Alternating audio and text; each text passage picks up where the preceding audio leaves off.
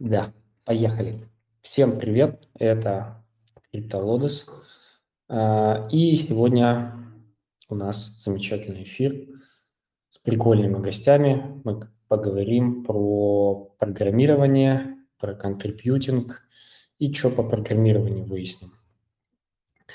А, хотелось бы, наверное, вначале немножко представить гостей, хотя, в принципе, мы об этом, я об этом писал в анонсе, в посте.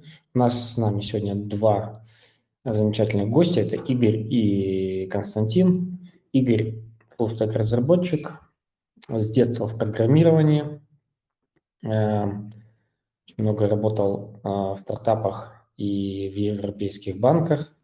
Сейчас работает отчасти и в банке, и отчасти помогает в криптопроектах э, писать тот или иной код. Ну и Константин пишет бэкэнд на всем, что существует, поэтому пункты у меня вопросики. А, это действительно все, что существует, или все-таки там есть нюансы. Ну и в айтишке с 2010 года, а с 2020 автоматизируют ноды, а, тоже там у людей были вопросы по этому поводу работал только в топ-1 компаниях в разных отраслях. Тоже там люди возбудились по этому пункту. Но э, тем, наверное, и лучше, интереснее. А, может, есть что добавить, парни, о себе? Давайте по порядку, Игорь. Начнем с тебя. Да нет, наверное. Окей. А, Костя? Ну, ты прям краткий.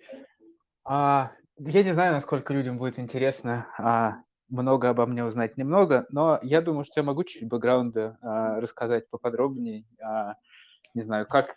Я не знаю, какие да. у тебя будут вопросы в дальнейшем. Будут вопросы, как я сюда пришел, или можно уже начинать, или нет? Э, ну, ты изначально учился в техническом университете и потом кодил, или как у тебя было, расскажи. Да, была вообще... А, я хотел быть дипломатом, мне нравилось говорить на иностранных языках, но Потом, знаешь, в школе была девочка одна, она прям влюбилась в программиста, и я сказал, нет, я стану кодером. И вот на зло всем пришлось так уже и дальше действовать. Угу. Ну, окей. Вот. А так, Давайте в принципе, да, технический университет, потом просто работа, потом, не знаю, совершенно случайно друг а, посоветовал крипту, и вот как-то я погрузился.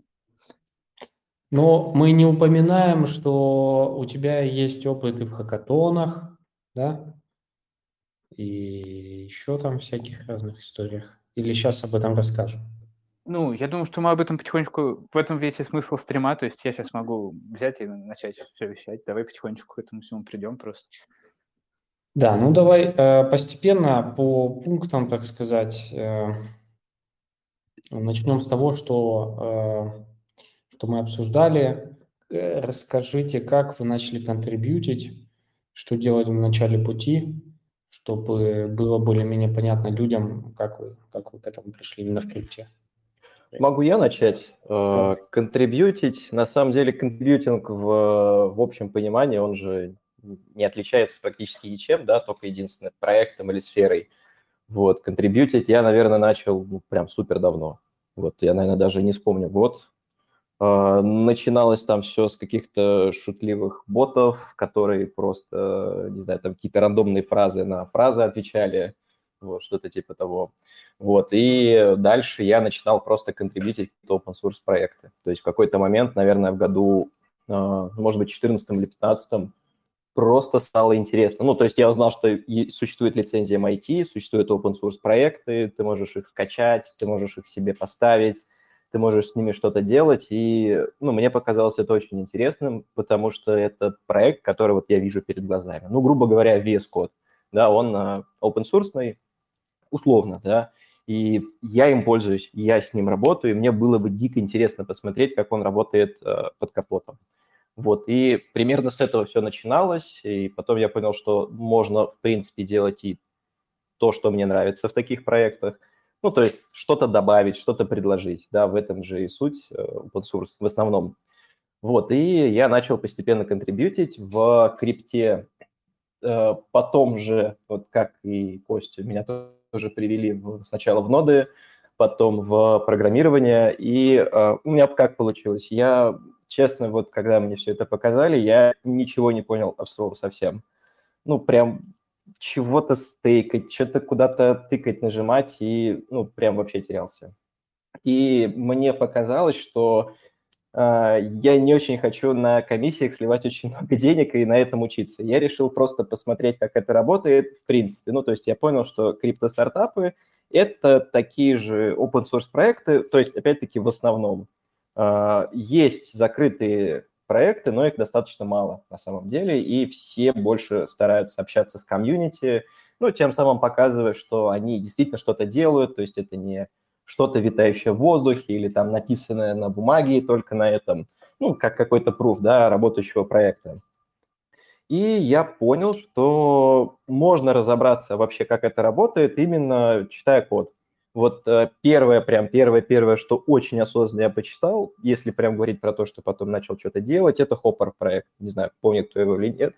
Это был, не помню, мне кажется, начало 21 года или конец 20-го, что-то такое. Вот, э, мне был очень знаком язык TypeScript, вот, как раз-таки была открытая репка, и я смотрел, просто разбирался, что, как это работает, и в какой-то момент стало очень интересно. То есть потом я понял, опять-таки, на проекте Hopper, что можно и помогать, то есть помогать не просто как-то молча или там искать какие-то ошибки, заниматься баг-баунти, а в принципе, то есть у них есть какой-то пул задач, у них есть какие-то а, наболевшие вопросы, которые недостаточно открыто рассказывают. И я понял, что суть контрибьютинга у них заключается в том, что ты можешь а, буквально с улицы прийти и просто помочь проекту. Вот. То есть э, никаких особо ревардов за это не анонсировали, ничего, просто можешь. И мне показалось через такой путь пройти легче, ну, чтобы разобраться. Вот, и примерно с этого все началось, пошло-поехало, там, ремарка потом за контрибьютинг попор тоже насыпал, дал приватный вход, э, ну, как то же самое, что было за тестнет, вот опять-таки, если кто помнит.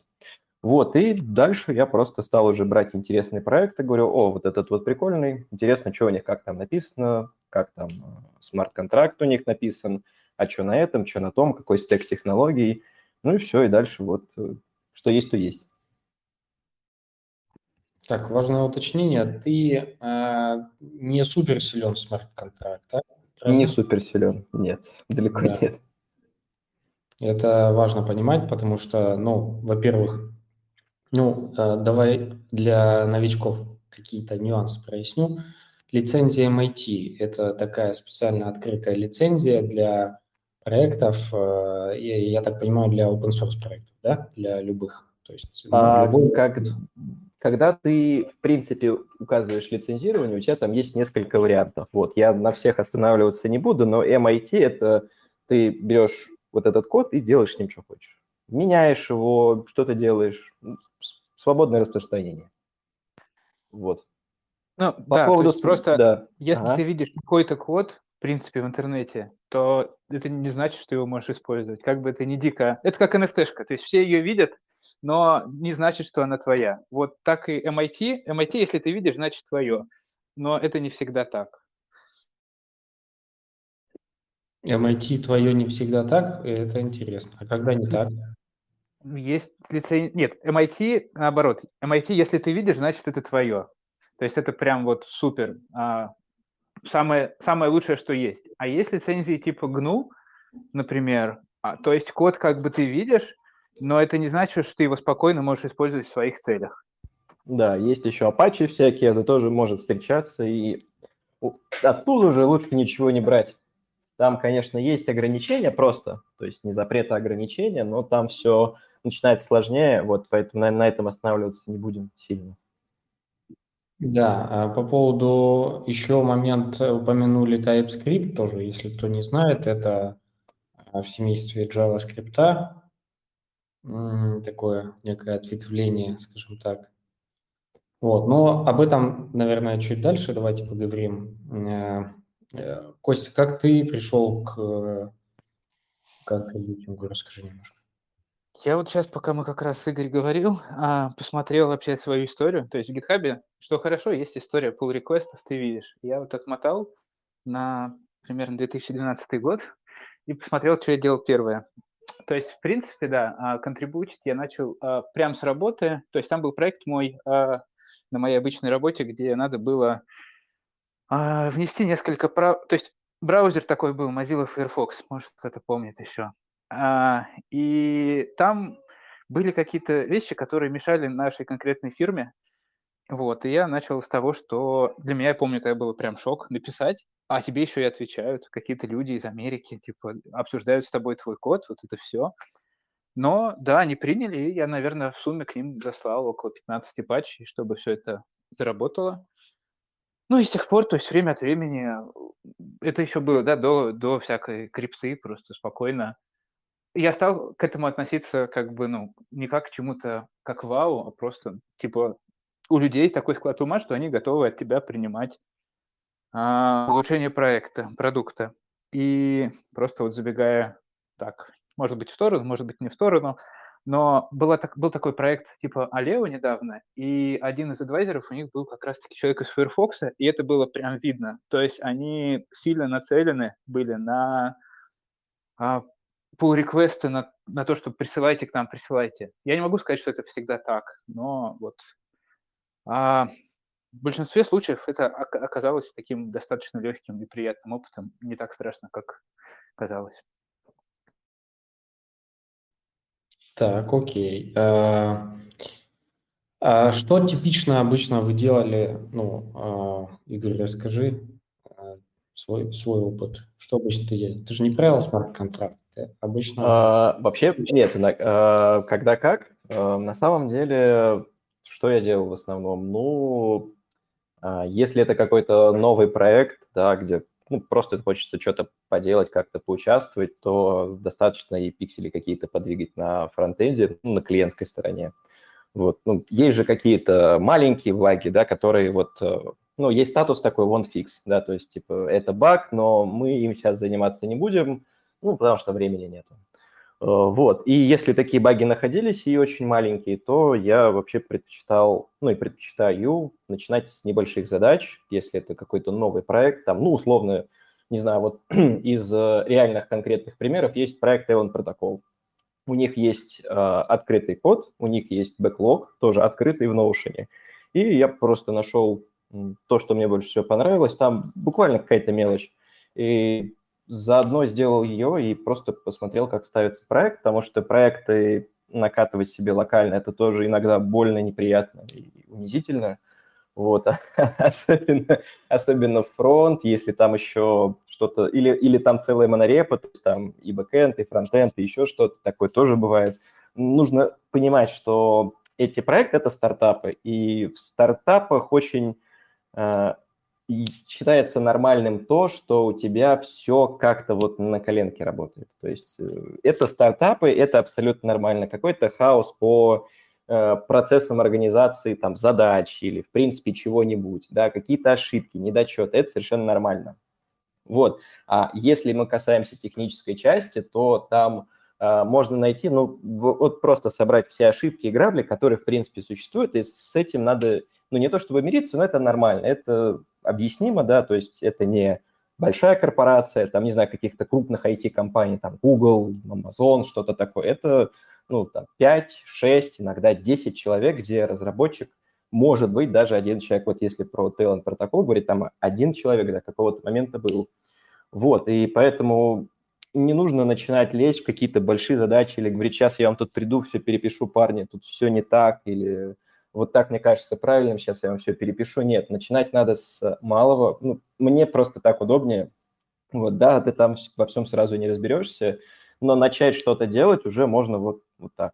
То есть для меня это баги UI, то есть юзер интерфейса. Я в первую очередь смотрю на них, если они, а дальше уже идет по накатанной. То есть э, поправить смарт-контракт, ну, если есть что править, если ты понимаешь, что править, то ну почему нет?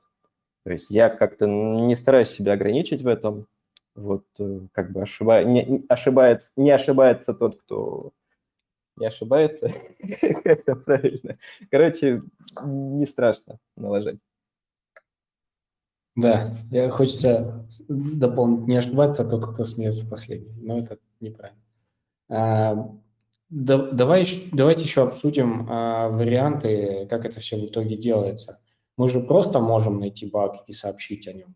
А тут мы можем, получается, найти баг, если говорить про UI, баги визуальные какой-то в интерфейсе. А, недочет, мы можем не просто сообщить о нем, да, кстати, сообщить о нем, опять же, мы можем несколькими способами, почему я два назвал, не знаю, просто там куда-то в телегу или в Discord сказать, или сделать issue на GitHub. Это тоже все просто делается на самом деле. Заходите в, а, в GitHub проекта, если он есть, и там создаете issue. По-моему, create issue есть, да? Как так назвать? Там заполняете. Я, я бы сказал, что issue это прям почти must. То есть можно продублировать на GitHub, но когда ты заполняешь разные формы, и когда иногда спрашивают GitHub, и он у тебя как бы чистый, то всем видно, что он у тебя чистый. А если, ну, там в твоем профиле вся, видна вся твоя активность. То есть даже если ты создавал просто баги, даже ничего не чинил, ничего там особо нигде не участвовал, в написании кода все равно будет видно, что вот, типа, есть человек, он 300 багов а, описал, разложил в разные проекты, это все равно огромный плюс. А если ты сделаешь на Дискорде, ну, ну, потеряется, вот и все.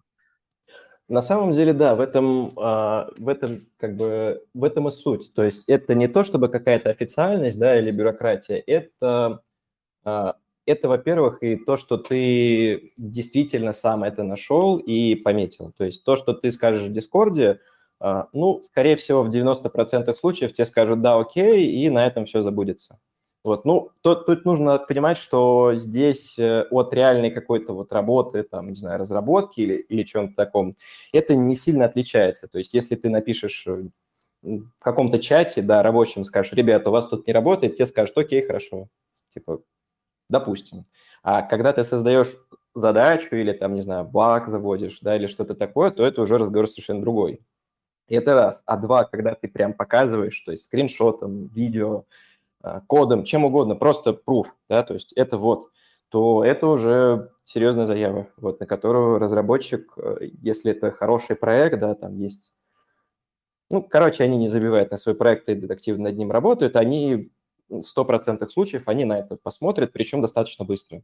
Почему быстро? Потому что вообще в таких проектах, особенно open source, у них э, ну, заточены на то, что они работают с комьюнити, во-первых, и, во-вторых, они прям мониторят это тишу, им приходят э, оповещения, и в любом случае на это реагируют. Поэтому фиксировать это нужно, во-первых, из-за этого, и, во-вторых, ну, это вы нашли, то есть это полное подтверждение вашей работы. И оно никуда никогда не затеряется, этот еще открытый, этот еще закрывается, ну и он ваш, то есть он всегда, навсегда таким и остается в репе. То есть год пройдет, два, или там, не знаю, кто-то будет э, собирать активность, вы прям можете кинуть ссылку и сказать, я вот это вот нашел или я вот это сделал. Вот в этом и ну, суть. Да, кстати, можно провести такую некую параллель с э, прокачиванием.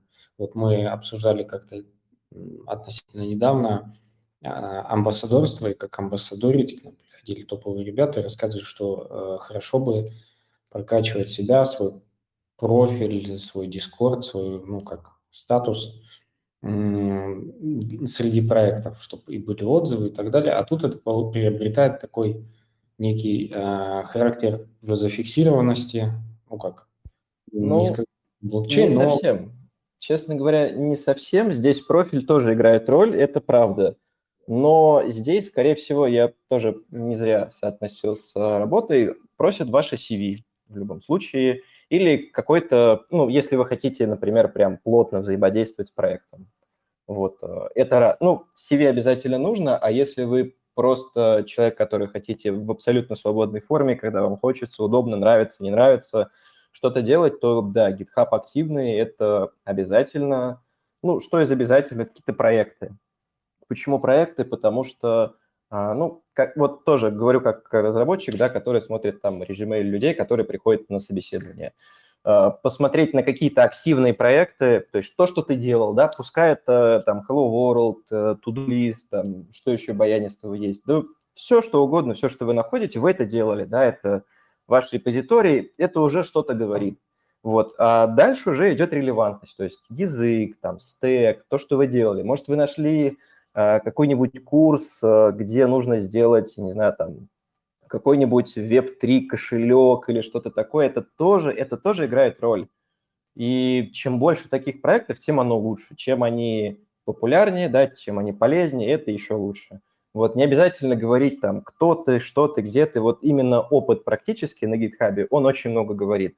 Активность, э, вот эти вот квадратики, да, про которые Костя говорил, на самом деле, э, да, когда ты видишь такой профиль, что там человек каждый день что-то делает, это, конечно, круто, вот, но я бы, наверное, прям сильно на такое не смотрел. Почему? Потому что, ну, это может быть любая активность. Вот, она очень такая необъективная, то есть этот человек может там 10 багов завести, а кто-то может э, в эти 10 активностей положить там очень большой кусок чего-нибудь, ну, кода какого-нибудь, да, то есть это все слопывается в одно понятие. Вот, а так на эти квадратики тоже смотрят вообще, сколько ты вообще в этом варишься, то есть если у тебя старый, новый GitHub, то есть, может, ты два года уже контрибьютишь, просто неактивно. Это тоже учитывается обязательно. Вот. Если мало, то, честно, я вот за все время, сколько вот общался с проектами, работал, какой-то дискриминации по неопытности я ни разу не встречал. То есть в этом тоже очень круто работать именно с такими проектами. Ну вот, окей. А, Серега еще к нам подключился. Привет, братишка. Эм, ты с нами вообще? Ты где-то едешь? Да, привет, привет с вами. Окей. А, ну, сиди, слушай, пожалуйста. А, по поводу cv вот ты упомянул cv ее смотрят, а что делать э, в этом плане людям, которые только начинают? Вот они еще ничего не делают. Допустим, у, нас, у них есть GitHub, скорее всего. Он может быть там плюс-минус пустой, возможно, там 2-3 а, репозитория, которые там а, агент X-файл они кидали, и все. Но это было по инструкции, это ничего сложного. Ну, вот нот э, раннеры, кто у нас тут ребята есть, они многие там в чейне участвовали, там где еще, в Эммасе, еще где-то, где нужно было агент X закинуть через GitHub, и там, собственно, вот эти записи остались. Все, больше ничего нет. С чего им, а, парни, э, предложили бы вы начать? Ну, ну смотри. Давай, Паш, говори. Да. А, у тебя, как бы, наверное, вопрос очень широкий, то есть с чего начать, и имея в виду, что ты уже умеешь программировать, или имея в виду, что ты совсем ничего не умеешь. Это совсем разные вещи.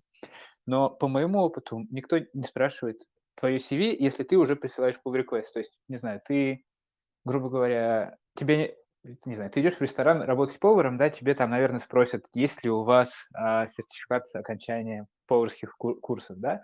Но если ты приходишь, сразу приносишь готовый пирог и говоришь, блин, смотрите, это испек, они его попробуют, скажут, ну и все, зачем, то есть вопросов нет.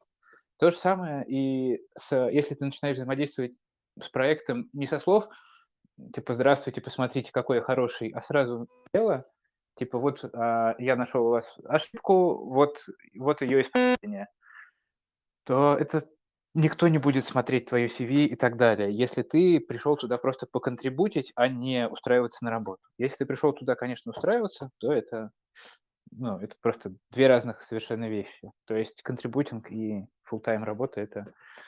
А, я вот, когда собеседую людей, это нормально, типа, при, приходят люди, говорят, у нас нет гитхаба. То есть это, это, не, это не минус к ним, это просто значит, что они работают, не знаю, на, на своей основной работе 10 часов, потом приходят домой, а у них там, типа, я не знаю, жена, родители, дети и, и все. Никакого гитхаба нет. И это, норм... это норма, если у тебя хорошие CV, и ну, ты, правда, в индустрии давно. Вот. А, так что GitHub это ну, альтернативный способ, но не полная как бы обязательная вещь. Я примерно так думаю. Я бы, да, я бы, единственное, что я бы поправил, я бы разграничивал вещи между контрибьютингом, да, и какой-то персональной помощью проекта. Почему? Потому что э, Костя правильно сказал, что если ты просто находишь какие-то баги и что-то делаешь, то всем вообще по большому счету плевать, кто ты, что ты, Главное, что ты приносишь какую-то пользу. Никто не будет никакие с тобой проводить там очные встречи, обсуждать с тобой какие-то вещи. Ты просто вот приходишь и делаешь то, что тебе нравится, тогда, когда тебе нравится. Можно Вот, я никто тебя чуть-чуть Давай. Прям я очень быстро. А, может быть, не все знают. То есть, как, в принципе, работает э, GitHub и весь этот код, есть такая штука, как pull-реквесты. То есть ты не, не всли- э, у проекта всегда последнее слово, они видят, какие изменения, как не не просто, что ты нашел баг и что ты его починил, они видят, как ты его чинишь. И если ты, ну, если они не согласны с тем, как это чинить, или они считают, что это не починит проблему, а только усугубит и так далее, они просто тебе скажут, что, ну, или помогут исправить, или скажут, что это исправляется не так, мы сами исправим. Но в любом случае, то есть ответственности тебя, как у контрибьютора, нет никакой. То есть ты, вот, не знаю, оно там должно рисоваться синим, ты сделал так, что оно стало рисоваться зеленым, а, но это все равно ответственность команды, то есть а, от тебя, как от контрибьютора, ничего никто не спросит, и поэтому именно из-за этого никаких требований к тебе нету. Если ты сделал что-то, что подходит и работает отлично, сделал, что не подходит, извини, в другой раз. Все. Да, просто ищу, говорят, что нет, типа, это, это, это не работает, типа, перепроверь инфу. Ну, то же самое с багом, да, это не баг, то есть потому что потому. Вот, здесь э, цена ошибки, она на самом деле ну, практически нулевая, да, то есть если кто-то из разработчиков команды уже проверил, то и влил это там в свой, в свой там проект, да, то вся вот эта ошибка, она уже именно на разработчике, ваша задача это просто находить и что-то делать. Вот. а, Продолжу про CV. Да, CV нужно, но тогда, когда вы уже хотите более плотно работать с проектом. Ну, что я имею в виду? Вы абсолютно спокойно, ну, так как это стартапы, да, как я уже сказал, это все те же самые стартапы, которые все и привыкли видеть, да.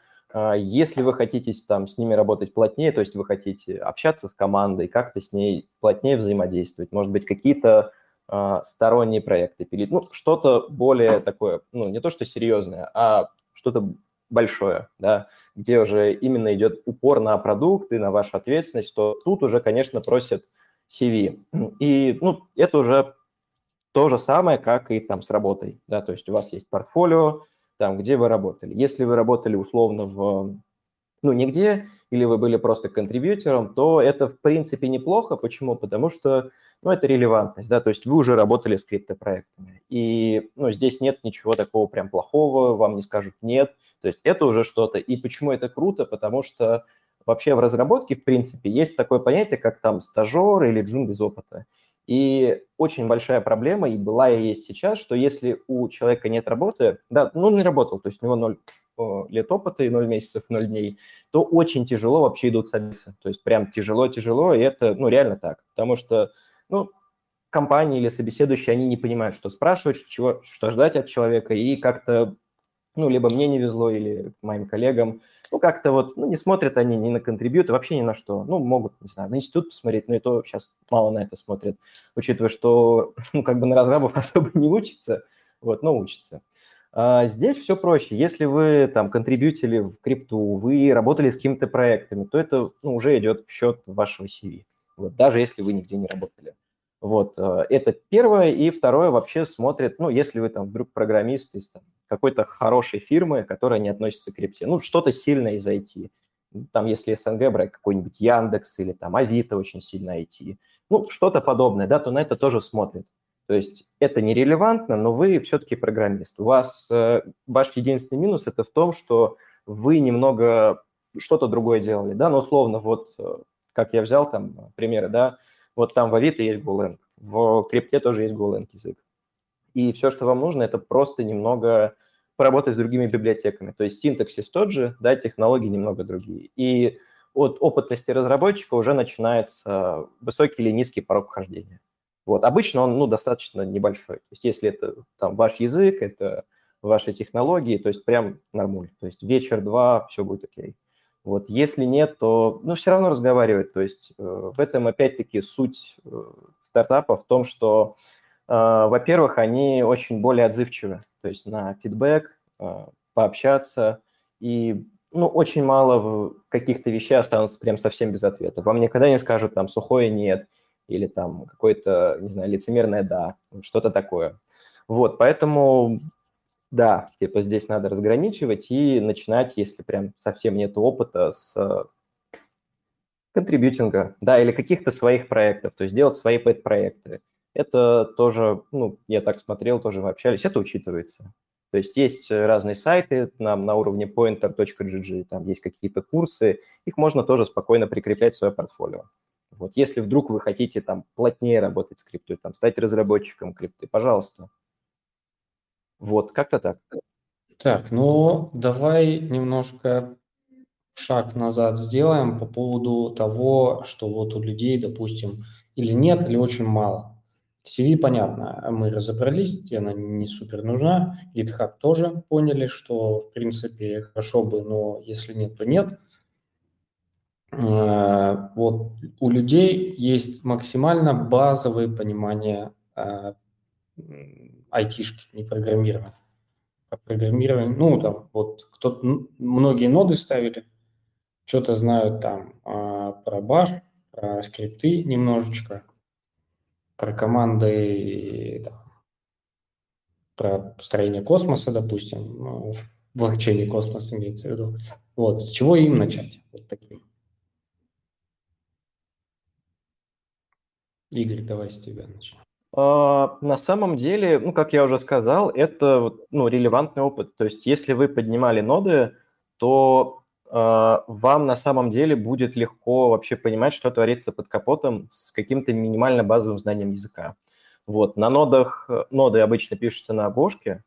Вот, если вы там, например, пройдете какой-нибудь Golang Tour, да, опять-таки, там, где хотите, находите его, хотите книжки читаете, хотите уроки смотрите, видео, аудио, э, любая вообще информация, которая вам удобно потреблять. Вот. Базовое знание языка. Вот если человек там ставил ноды очень давно, то ну, конечно, я не супер давно ставлю ноды, но со своей колокольни я скажу, что понять, как это работает внутри, уже становится не так сложно, как казалось бы.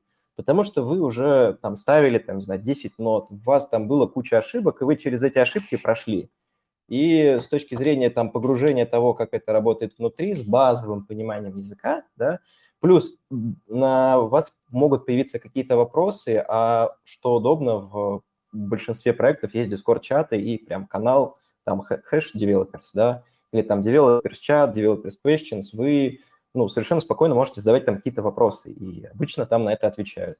Вот. Если это проект большой, то прям моментально отвечают, потому что люди любыми путями пытаются набить активность, да, ну, то есть это и не хорошо, не плохо, просто это так. Вот, и чем больше проект, тем больше, а, ну, актуальности, больше людей, то есть это тоже нормально. Вот, поэтому разобраться, да, конечно, можно. То есть там никакого rocket science, честно говоря, нету. Вспомнил табличку у меня на прошлой работе.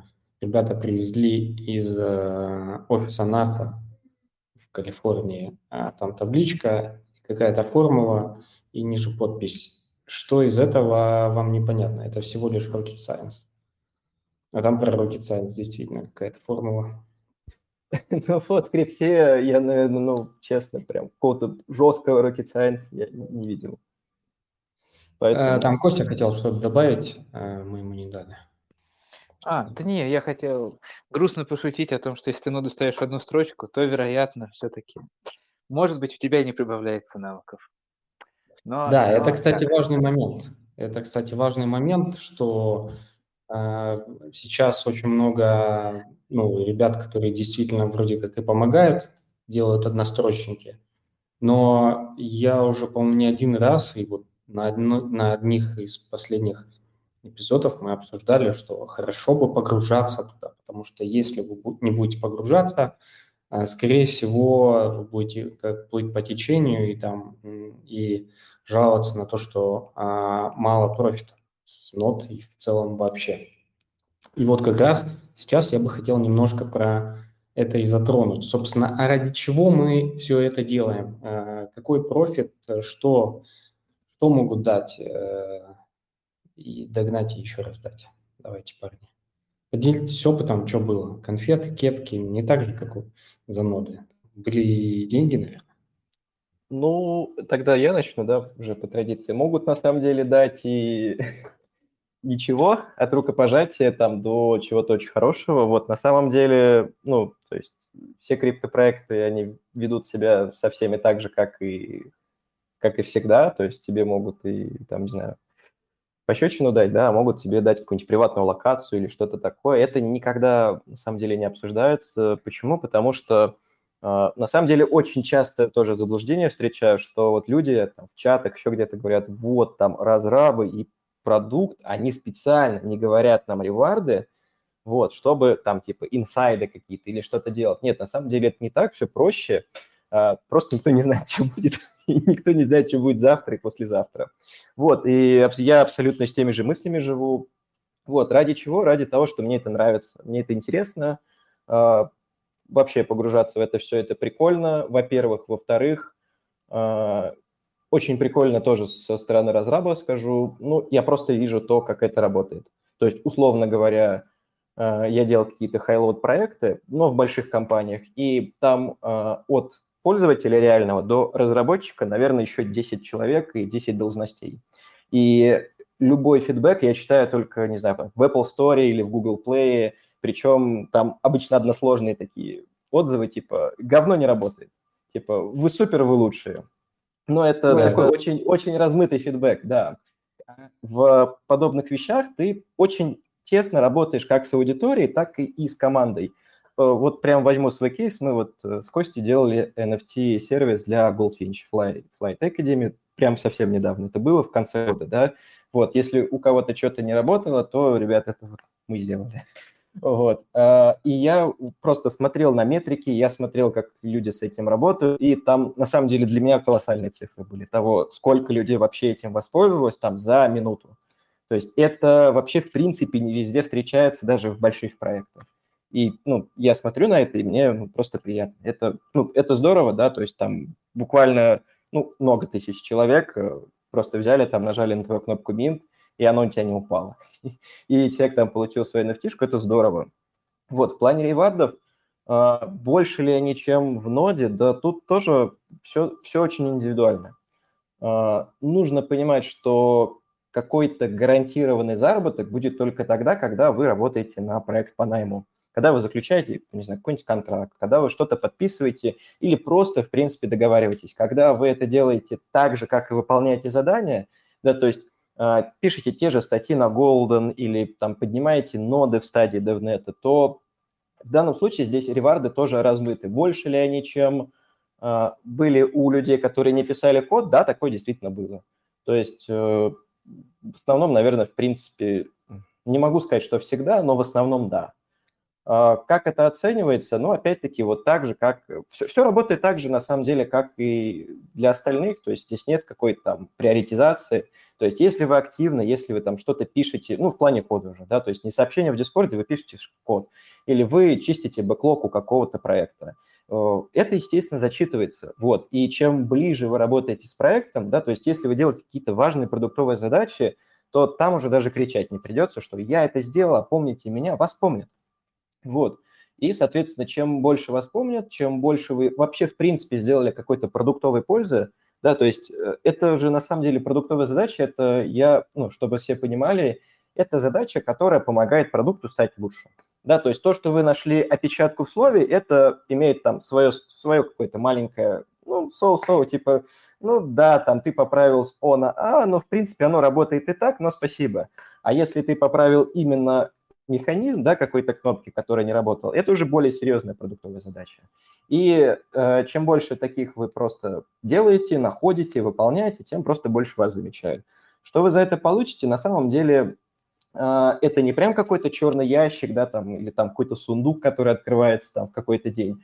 Э, вы можете договориться с проектом сами. То есть вы можете, не знаю, это работает вот абсолютно так же, как и на рынке практически. То есть вы можете договориться, вы можете просто воспринять эту информацию как данность, вы можете увидеть какой-то, не знаю, вот в Archway, да, там прям целый конкурс есть. Типа сделай это, мы выбираем победителей, ты получаешь это. Все предельно понятно. Вот, поэтому тут э, как карта ляжет на самом деле, и прям чисто ради ревардов это на самом деле гиблое дело – если вам это не нравится, если вы это делаете вот лишь бы насыпали, то, скорее всего, вы прям разочаруетесь. Вот, это должно хотя бы чуть-чуть нравиться, иначе вы просто, ну, от всей информации, вы, наверное, просто расстроитесь, если мягко говоря. Ну, это, кстати, важное замечание, да, чтобы и нравилось, ну, наверное, не и нравилось, а в первую очередь нравилось, потому что я бы тоже вот это все не делал, вот контент там и все остальное. Костя, давай. Да, да, я тоже хотел сказать, что мы тут за технологии, вот как вот это все. А в конечном счете, мне кажется, ну, любая...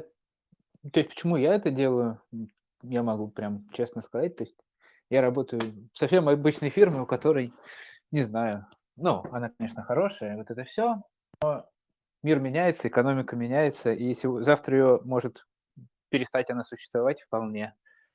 А, и я для себя вижу просто, что я готовлю как бы площадку, вот чтобы однажды прийти к Игорю и сказать, Игорь, смотри, какой у меня красивый CV, а еще у меня GitHub, а еще у меня то и все. Вот, и какой хороший криптопроект попасть, то есть это, возможно, подготовка к следующей работе, а возможно, подготовка к своему проекту, если так пойдет. Ну, ну это сразу берем, да. Если CV красивая. Вот, ну, то есть, ну, то есть, да. CV тоже. Вот я же продаю разработчиков, это прям CV красивое, это не показатель. Ну, то есть разработчики могут еще сами завалить все. Далеко нет, конечно, нет. Там в, вылизывать свое CV совершенно нет никакого смысла. Вот, абсолютно никакого. А, возможно, это прокатит в каких-то больших, огромных бюрократических фирмах. Ну, я, наверное, не буду говорить конкретно каких, просто в больших. Да, то есть, когда все такие, ух ты, там, ничего себе, вот это вот, да. В стартапах, особенно в крипто-стартапах, это уходит сильно на второй план, как и вся бюрократия. Почему? Потому что от вас нужна польза не через год, вас не берут никогда на вырост, потому что пока вы вырастете, проект уже закроется или там уже будет не надо. Вот, от вас нужна 7-минутная польза, если вы ее можете предоставить, вы можете быть, там, не знаю, хоть там токарем завода, хоть там программистом с десятилетним стажем, к вам будут относиться одинаково. Поэтому здесь, опять-таки, порог входа он намного ниже. То есть от вас нужна именно польза сейчас. Если вы поднимали ноды, это круто, э, на это посмотрят, это, это важно. Поэтому э, именно поэтому сейчас в амбассадорках тоже стали вводить вот эти формы, да, что вы делали раньше. Это на самом деле очень важно. Вот поэтому так. Кстати, по поводу, э, возникла у меня такая мысль, и она, в принципе, давно крутится – по поводу продуктовой пользы, вот ты говорил, еще мы на самой первой, на первом созвоне с тобой, по-моему, ты это упоминал. Я все размышлял и думал, а вот я, допустим, смотрю какой-то проект, какую продуктовую пользу могу дать? Ну и люди сейчас, допустим, слушают, думают, смотрят или и размышляют, а какую продуктовую пользу? Продуктовую пользу имеется в виду, что вы там как-то можете функционально или в целом еще как-то улучшить проект, сделать его лучше, удобнее, там, качественнее, быстрее, может быть. И вот что в этом, ну, мы не продукт менеджеры, да, ну вот я точно нет. Э, ну, по крайней мере, я так размышляю, я вроде как Chief Marketing Officer всегда был, там э, CBDO тоже, в частности, это по бизнес-девелопменту. И я для себя прикинул, что прикольно было бы все-таки не шиваться. Вот если не шиваться, возможно, будет более эффективно.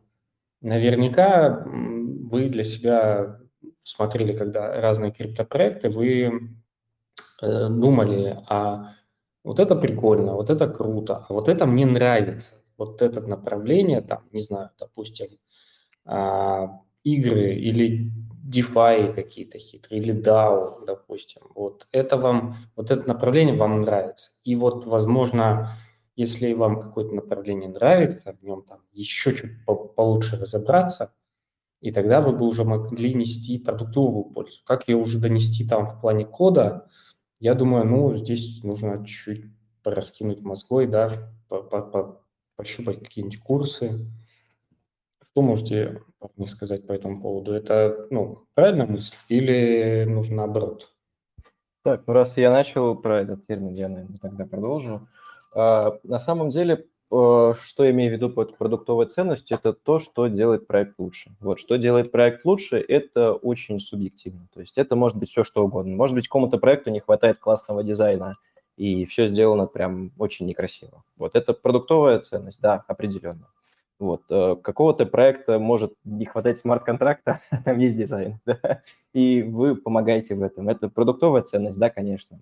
Вот все то, что мешает правильно работать проекту, есть продуктовая ценность.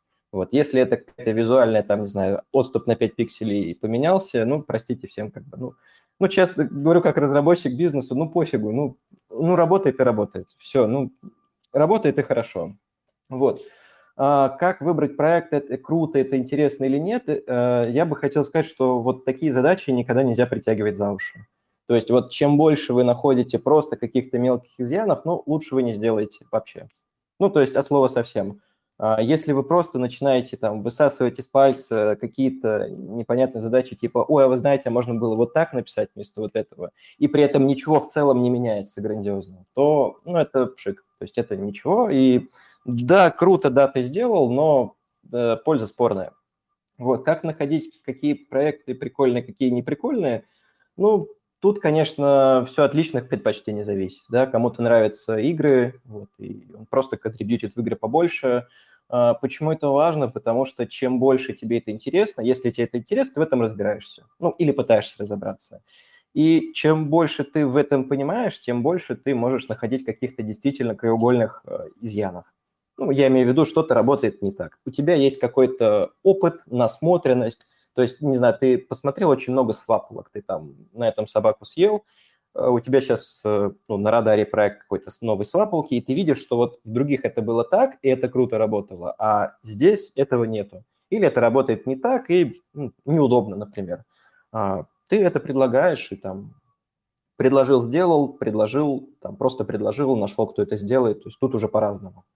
Вот, поэтому выбор всегда такой, вот, э, как бы, что мне больше всего нравится, да, как, как по настроению. То есть какой-то прям, ух, как круто DeFi раньше нравился, но на самом деле сейчас стал какой-то, э, не знаю, как будто не то чтобы изживающий себя, но вот я смотрю на DeFi проекты, да, то есть никому не в обиду, может быть, я плохие смотрю, но они вот прям повторяются прям такой, такой, такой, а в целом они одинаковые. То есть изначально эта идея нравилась, да, то есть прям хотелось разобраться, нашлась книжка, прочитал книжку, вау, круто. Вот сейчас уже вот э, есть игры, да, то есть можно туда покопать. Да, можно, да, интересно, потому что это новое, ну, относительно новое направление в крипте, да, то есть какие-то игры на блокчейне. Они, конечно, сто лет назад были, но сейчас просто на хайпе. И какие-то новые, странные, непонятные вещи, они прям создаются. Вот. В этом прикольно повариться, да, конечно. Вот. Костя, есть что сказать потом? А, я могу только сказать, что мне больше нравятся непродуктовые какие-то продукты. Тогда нету вообще никаких из этих вопросов. Просто идешь там и пишешь Солану. Или еще что-нибудь такое. Или типа мину протокол пишешь. Потому что там все понятно, что это делает, особо ничего не... То есть там все сложности становятся чисто техническими и все. И всем понятно, что должно быть, как должно быть.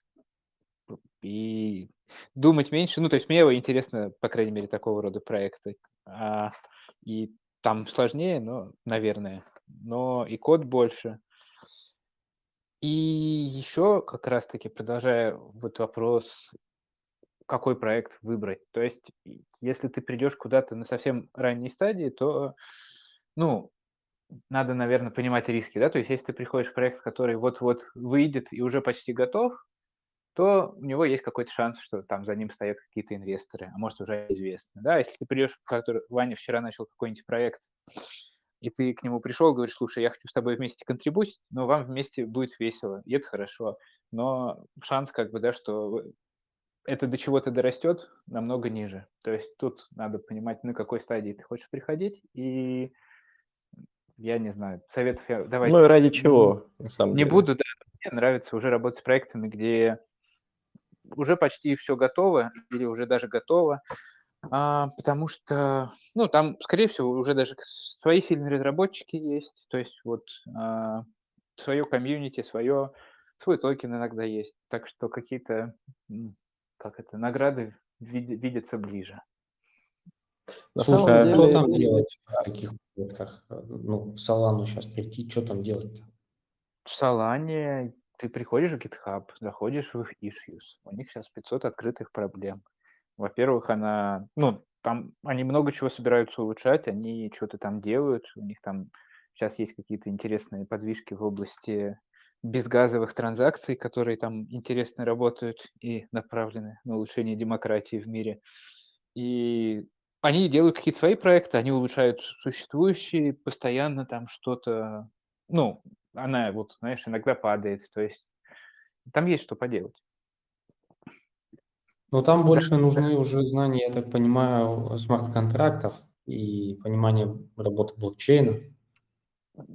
Я думаю, что да. Ну, то есть понимание работы блокчейнов, да. Ну, то есть они везде нужны. Ну, в любых как бы инфраструктурных проектах, но типа... Кстати, это тоже вопросик такой открытый на самом деле. Многие в крипте не, не понимают или не знают, ну, я по себе знаю, я там, ну, в крипте давно, но какие-то фундаментальные знания получаю там последние месяца два-три.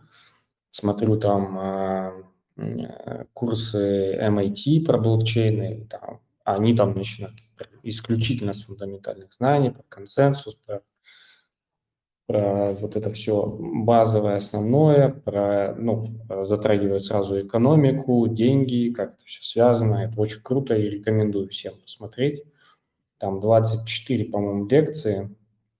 Э, канал называется CP0X. Если надо, я скину. Ну, уже скидывал какие-то видосики оттуда. Э, по-моему, этот курс 2018-2019 года, что-то такое. Но там очень фундаментальные знания именно по блокчейнам.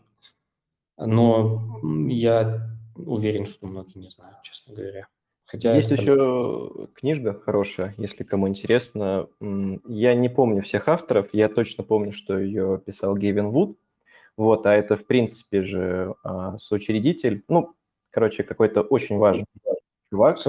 Основатель эфира, да, и Как раз таки, да. И он написал книжку о своем эфириум, то есть создание смарт-контрактов там и децентрализованных приложений. Это издательство, можно же, да? Ни реклама, ничего. Да, конечно, можно. Тут, издательство Урили, насколько помню. И прямо она есть в русской версии, она есть в английской версии. Вот, и там все рассматривается. Ну, я просто читал, Э, там рассматривается все от нуля, то есть там до создаем свой MetaMask, до ну, написания кода, то есть каждый останавливается там, где ему хочется. Там можно почитать, как работают транзакции, как это все работает. Вот, по себе скажу, что книжка помогла. Почему? Потому что я ну, собесы смог пройти. То есть э, в, тот же там Gearbox, да, с которым я работал, а, в Goldfinch тоже было небольшое, маленькое совсем интервью. Вот, но было. Вот, то есть это помогает, э, когда ты уже начинаешь прям плотно работать с проектами, да, потому что когда ты, ну, как я уже, да, говорил, то есть все смотрят на CV, если все хорошо, то тебя зовут на разговор не там за жизнь, а за то, что ты знаешь. Вот, ну, то есть тебе уже начинают что-то платить за это, а, ну, если такое самому хочется. Вот, ну, мне такая книжка очень помогла, вот без нее я был большим валенком, если можно так сказать. То есть могу порекомендовать очень-очень. Есть много курсов на Udemy тоже, а, причем разных, то есть от того, как в принципе в крипте что работает, до именно программирования. То есть тут уже каждый потребляет инфу так, как ему нравится, и ресурсов на самом деле много. А, я бы сказал, что их в количестве не так много, как вообще в Web 2.0, но есть. Вот, хорошие они или нет, да, есть прям очень хорошие, но уже стали появляться и очень плохие из-за того, что массово это все еще растет. И вот именно в этом, наверное, году и в конце прошлого прям сильно-сильно. Угу. Кстати, на этом же каналчике CP0X есть э, интервью с э, Кевином Вудом, довольно свежее, вот, по-моему, мартовское или, или апрельское, не знаю. Ну, может, посмотреть, я смотрел, он там, кстати, рассказывает, в том числе про себя, свою историю и как он создал Polkadot, для чего, Кусама, что там делают эти все э, эти ну, вот сами проекты, как они там слоты эти занимают, сколько их может быть потенциально там в сравнении с курсами. Очень интересно. В целом не, не техническое интервью, в основном за, за жизнь, но полезно, всем было бы. Так, э, окей, ну, слушай, э, по суммам мы ничего не сказали, но давай я, может, назову, чтобы вы не называли ничего. Это может быть 0, может быть 5 тысяч долларов, может быть и больше на самом деле. Э, причем это может быть как за там, э, несколько дней работы, так и за там, буквально сколько? Несколько, буквально за несколько часов работы такие суммы. Ну и сейчас договорю, Игорь. И даже вот по последнему проекту, который мы с вами в том числе обсуждали вчера на Чопанодом, это Archway, там конкретно выставили, ну, там не суммы в долларах, конечно же, понятно, что будут токены, непонятно, сколько он будет стоить, но тем не менее, там крутые фонды, большой комьюнити, это космос, это комьюнити космоса, это а, куча валидаторов.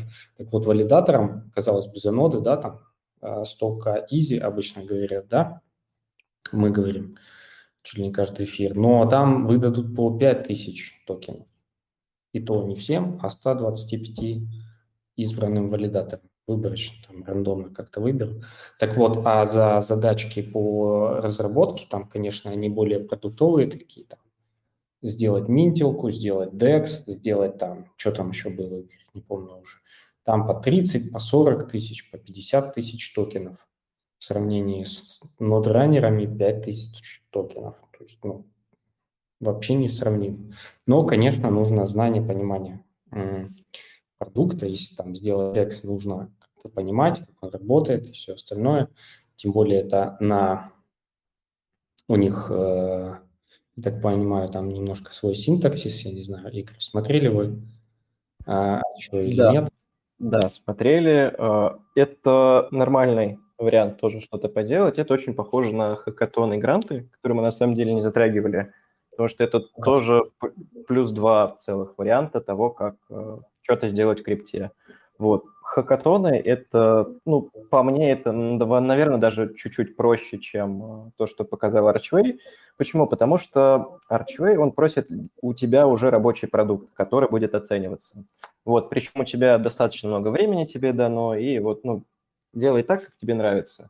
А, что касается хакатона и почему он немного по-другому работает, ну, не всегда, но в идеале да это то, что на хакатоне ты регистрируешься сам, да, то есть на таком, на котором тебе нравится.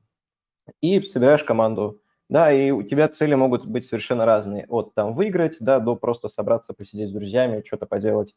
А, и плюс на, хакато, на хакатонах а, вообще не всегда и, наверное, очень редко сдается что-то прям работающее, которое уже готово в продакшн. Это обычно все на уровне идеи, да, то есть э, как вообще работает хакатон и для чего это нужно. А, собираются люди в какие-то команды, им даются задачи, да, там что-то сделать там на Web3, ну, не знаю, построить там стейкинг какой-нибудь, реализовать. И вы это делаете. Это не обязательно должно прям безотказно работать, чтобы оно уже а, существовало и приносило какую-то выгоду. Это просто крутая, прикольная идея, которую ты э, очень правильно и красиво преподнес. Вот, ты начинаешь соревноваться на конкурсной основе, если ты выиграешь, тебе за это дают деньги. Вот, что примечательно, очень много проектов вот сейчас, да и вообще в принципе, это какие-то победители хакатона. Почему? Ну, потому что, во-первых, у них есть стартовый капитал, это то, что дает организатор. Вот э, опять, если говорили про Gearbox, да, вот Gearbox победил в ETH Global. ETH Global проспонсировал этот проект, да, и дал им денег на, на разработку, на там, еще что-то, бюджет. И это достаточно круто. Вот, грант – это немного ответвления, это, ну, можно назвать разработкой на заказ, да, но здесь должна быть корреляция интереса проекта и ваша, и людей. То есть это полезно, это прикольно, это круто, вам дают просто средства на реализацию, и вы это делаете под ТЗ. Вот из минусов это то, что если вы сделаете не по ТЗ, ну, то есть здесь уже заказная разработка. Ну, по-любому ты тоже понимаешь, да, если что-то как-то вот не так, как хочет заказчик, то могут начаться проблемы. Вот такие риски нужно учитывать, и без опыта лучше в такое не лезть. Костя, что есть добавить по хакатонам?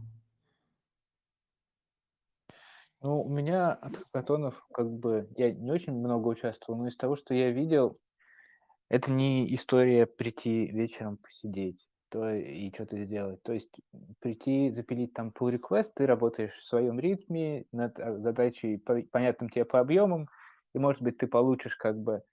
А, сейчас, когда есть, типа, рынки, где один победитель, а есть рынки, где, типа, все награды распределены между всеми пропорционально. Вот если ты делаешь pull реквесты то у тебя есть шанс претендовать на что-то. А вот если хакатон, то я вот участвовал в Салане, да, и, и там вот есть я, который может работать там, не знаю, два часа после, после работы, знаешь, такой уже уставший перед сном до тех пор, пока клавиатурой, короче, в лицо не вмажется. Вот, и ты так за месяц что-то можешь свапалку там свою как-то худо-бедно написать. И есть команда из пяти человек, которым как бы уже кто-то насыпал денег, они уже ушли с работы, пишут full time и показывают свой проект. И жюри сравнивает эти два продукта, но, но их нельзя. То есть я вот увидел это, и меня прям катоны расстроили. То есть на них надо идти, не знаю, большой готовой командой и с идеей о том, что твой продукт после того, как... То есть ты получишь грант какой-нибудь, возможно, если ты выиграешь, да, но у тебя уже должны быть чьи-то инвестиции до этого в этот продукт. И ты должен понимать, что даже если ты не выиграешь, ты будешь продолжать. Потому что все продукты, которые выиграли Solana Hackathon, слишком взрослые. То есть они формально за 30 дней, конечно, что-то сделали, но было видно, что им вот эти там, сколько дает Solana, там 30, 40, 50 тысяч, это им, ну, уже не сильно влияет, они уже готовы и без него продолжать. Такой вот масштаб проектов был. И из-за этого как бы... Ну, это Solana. Возможно, где-то не так. Я думаю, что в Archway, вот чисто мое мнение, будет то же самое. То есть, а если они просят тебя написать DEX, и ты на коленочке один вечером напишешь этот свой DEX, а параллельно придет кто-то, у кого уже выстроен бизнес-план с инвестором, что мы будем первым дексом на Archway, вот наш маркетинг, вот наше привлечение клиентов, вот наша рекламная кампания. И как бы при всей несправедливости выберут вторых. Значит, э, вот в моей э, голове зреет такой план, что нужно идти не, не просто бандой разработчиков, а еще брать каких-то ребят, кто там а, может пообщаться с инвесторами, возможно, знает какие-то фонды, возможно, его знают какие-то фонды. А, он, допустим, соображает в маркетинге, как я, там что-то понимает в продукте, ну и так далее. То есть вот такие люди тоже нужны, оказывается, я так понимаю. Либо они уже, допустим, там были, дружили до этого. Ну, зависит от целей, на самом деле. Если ты прям жестко заряжен победить, да, то тут, конечно, нужно понимать, что ты будешь конкурировать, скорее всего, уже с какими-то взрослыми проектами. Если ты хочешь просто набить опыта, что-то поделать, э, поучаствовать в питче, да, то есть или там собраться с друзьями, там, попить пиво и пописать код. Вот. Какой-то опыт с этого будет? Да, будет, просто другой. Вот, поэтому нужно исходить от целей, вот, Поэтому это, это прям самое обязательное. То есть э, именно поэтому создаются команды, да, то есть э, нужно заранее говорить, что там, мы идем веселиться, что-то по фану напишем, что-то сдадим, там нам дадут какой-нибудь мерч, вообще нормально. Вот. Э, либо же вы заряжены, у вас есть прототип, и это все нужно еще грамотно продать. То есть э, очень много проектов я видел и на хакатонах, которые реально работают, они реально хорошие, их реально сделали за два дня, но их просто э, не так показали, то есть не раскрыли до конца. То есть вот этот пич, презентация – это важно. Вот, поэтому на хакатонах, да, чем команда больше, то есть если разрешено 6 человек, забейте эту вот этот пул под завязку, то есть и находите разношерстных специалистов, то есть дизайнер нужен, и аналитик, и кто-то еще, то есть э, шесть разрабов э, на хакатон – это, скорее всего, просто крах. Что-то будет работать по-любому, но оно не продастся, это там, почти точно. Вот хотя бы кого-нибудь, кто вот э, не разраб, это прям must-have, конечно. Да, давай, Костя. Да, я, собственно, да, хотел сказать, что это не значит, что я прям недоволен тем, что я участвовал. Я месяц как бы потратил, я изучил Солану получше, я теперь как бы что-то в этом понимаю. То есть, если тебе это интересно, то хакатон хорошо стимулирует как бы тебя. То есть призрачный шанс все равно остается. Вот, то есть а, хакатон тебя стимулирует как бы что-то получить, сделать к сроку, а, находить самые важные, на неважные детали опус, э, как бы пропускать. Это все равно интересно, просто если ты хочешь как бы из этого реально вот прямо сейчас побежать и начать зарабатывать, то как будто бы надо сразу идти в команду и делать это прям приоритетом номер один. То есть это не такая... То есть сейчас хакатоны — это не такая штука, как, я не знаю, школьная олимпиада, где всем раздали призы просто за участие. Это достаточно серьезное соревнование, вот как я вижу. Ну вот, э, если брать обычные веб-2 хакатоны, которые проводятся там на выходных, в том числе и здесь, э, и там, и в Ростове, и в Таганроге, так как здесь э, много технических университетов периодически проводят. И, по-моему, в Питере, в Москве часто проводят такие штуки. Но там обычно проводят, иногда проводят университеты от университета, иногда проводят э, там, в Москве, Питере, я знаю, там банки тот, или там ВК, допустим, проводят. Они для себя какие-то придумывают продукты. Точно так же и здесь. А, ну, там обычно идут люди, ну, почти все, насколько я помню, потусить, что-то что попилить, но больше потусить, пообщаться. Так, ну и гранты. Мы не затронули гранты. А, что это такое? Сколько там денег? Куда? Ну, ты, это ты, уже чуть-чуть серьезнее хакатона. Почему? Потому что под грантом, если очень простыми словами, ты подписываешься под то, что ты сделаешь э, актуальный продукт для какого-то проекта, для любого. И с его стороны он тебе дает на это деньги и время и ну, берет на себя какие-то еще, может быть, обязательства. Вот. А ты должен просто сдать хороший продукт, который будет работать так, как задумывал, ну, скажем, заказчик. То есть это очень сопоставимо. А какие деньги ты можешь на этом заработать? Обычно проекты это пишут. То есть они прям пишут, сколько ты можешь за что получить. Типа, если это а, это может ранжироваться, то есть это может быть какой-то слабенький проект, типа небольшой там одностраничник какой-нибудь, который что-нибудь делает. Вот, а это может быть какая-то целая система. А, поэтому что за это можно получить? Ну, тут опять-таки зависит от времени, сложности и так далее. Вот, я видел гранты за 10 тысяч долларов, то есть меньше, ну, по-моему, я не видел, но это прям официальная инфа. Да, есть э, команды или проекты, которые особо гранты не афишируют, и туда нужно идти прям общаться именно с членом команды. Это долго, иногда могут не отвечать э, там, долго, потом ответят. Ну, короче, это сложнее. Э, видел гранты и 250 тысяч долларов. То есть, но нужно понимать, сейчас, наверное, все скажут, ух ты, типа, офигеть, это можно там дом себе купить. На самом деле нет, потому что под э, такой суммой у тебя скрывается, может скрываться полгода работы, во-первых. А, во-вторых, тебе нужно, ну, это явно будешь делать не ты один. Вот я, ну, не то, что не поверю, но одному это очень-очень сложно. Вот каждый хочет на этом тоже что-то заработать, это нужно понимать, да, то есть это деньги там на разработку, это могут быть деньги на какую-нибудь инфраструктуру, на что-то еще, на раскрут, на все что угодно. То есть это уже маленький такой стартап в стартапе. И деньги могут уходить совершенно на все. И вот эти 250 тысяч долларов, да, которые вот так вот прям виднеются, они очень сильно за полгода могут размыться. Вот. Потому что там очень много денег уйдет там на какого-нибудь разработчика, которого вы хотите плюс один нанять. То есть он вам скажет, хочу 5 тысяч баксов в месяц. Ну, вот так вот, жизнь такая. То есть 5 и 6 – это уже 30 тысяч долларов там на одного разраба. Вот. Дай бог, что это будет полгода. Дай бог, что это будет там 5 тысяч долларов. Дай бог, что он будет еще один, а не 5 таких. Вот. И, э, и это тоже нужно учитывать, понимать, как работает проект, и очень важно приходить с пониманием того, что ты знаешь, как довести его до конца. То есть если это к концу срока будет какая-то MVP, ну, начальный продукт, который работает кое-как на коленях, то вы можете попасть на неустойку, вы можете попасть на какие-то разбирательства. Ну, то есть вы не сдали проект к сроку, это все прописывается в договоре, потому что во время гранта заключается договор, а, и там прям написано, что вам будет, какие вам устраивают козни, если вы что-то не сделали. Вот. Ну, опять-таки, это уже начинается играние на пунктах, на договоре, да, то есть, ой, а вот тут вот нужно было красным, вас синим, мы там можем с этого что-то вычесть, условно. Это, ну, это может быть. Вот, поэтому 5 тысяч на разработчика в месяц и еще там 7 тысяч на юристов. То есть э, реально же так бывает, что... Нет, вообще это, это так, что в основном крипто-стартапы и вообще какие-то проекты, они в основном нанимают сначала хороших юристов, То есть, поэтому с этим внимательно я бы не советовал лезть прям совсем без опыта.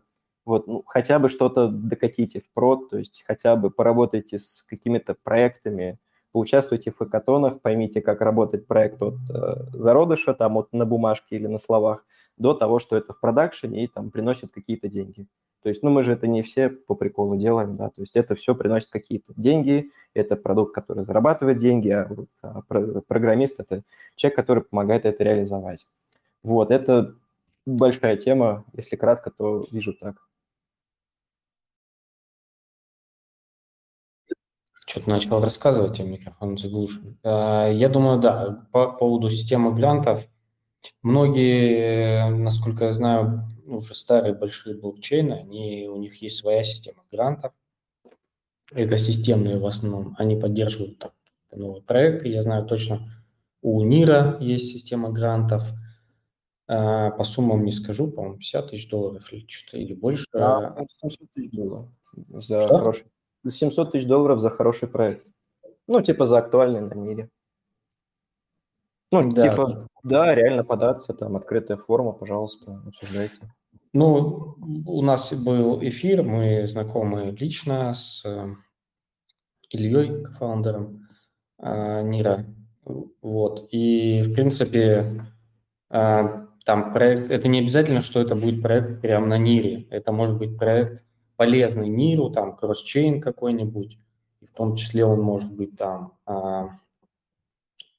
позже с каким-то тир-1 фондами, там, насколько я знаю, ну, то есть есть ряд проектов, которых там я уже давно слышал, а потом оказалось, мы выяснили, что их поддерживает НИР, им там давали гранды от НИРа и так далее. А они там и чуть ли не уже на CoinList планируют, там от Coinbase у них инвестиции, и вот, ну, в общем, такая довольно интересная история.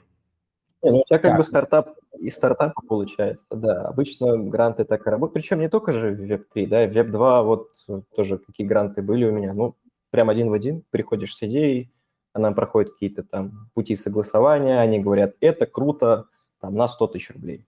Типа, устраивает? Да, нет. Все, поехали. Тут, в принципе, все то же самое, то есть 50 тысяч там за простой проект, да, окей.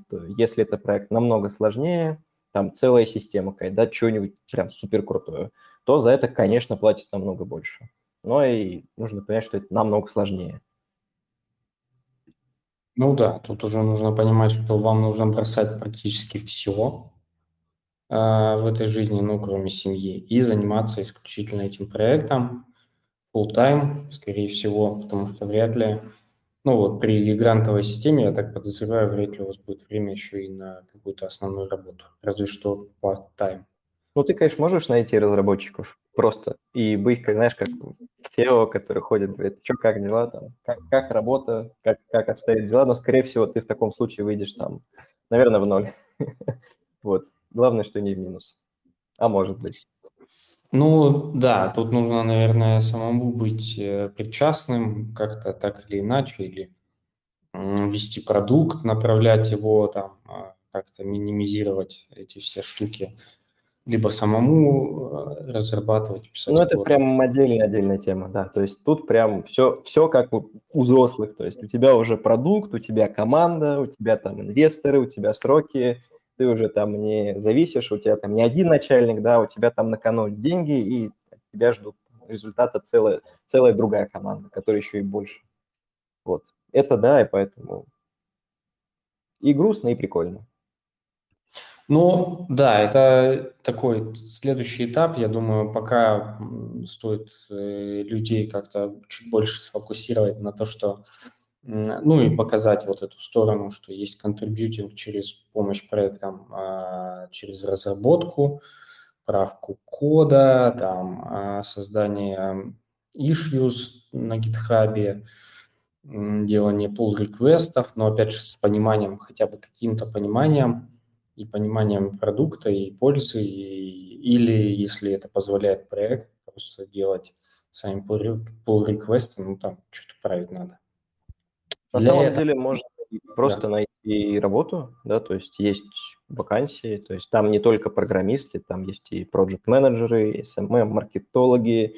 Недавно видел вакансию шиллинг-менеджер, то есть что бы это ни было, это тоже нужно. Я, я, я не помню, что там конкретно нужно было, но вот прям вакансия шиллинг-менеджера, она была, я даже пересылал куда-то, где-то показывал.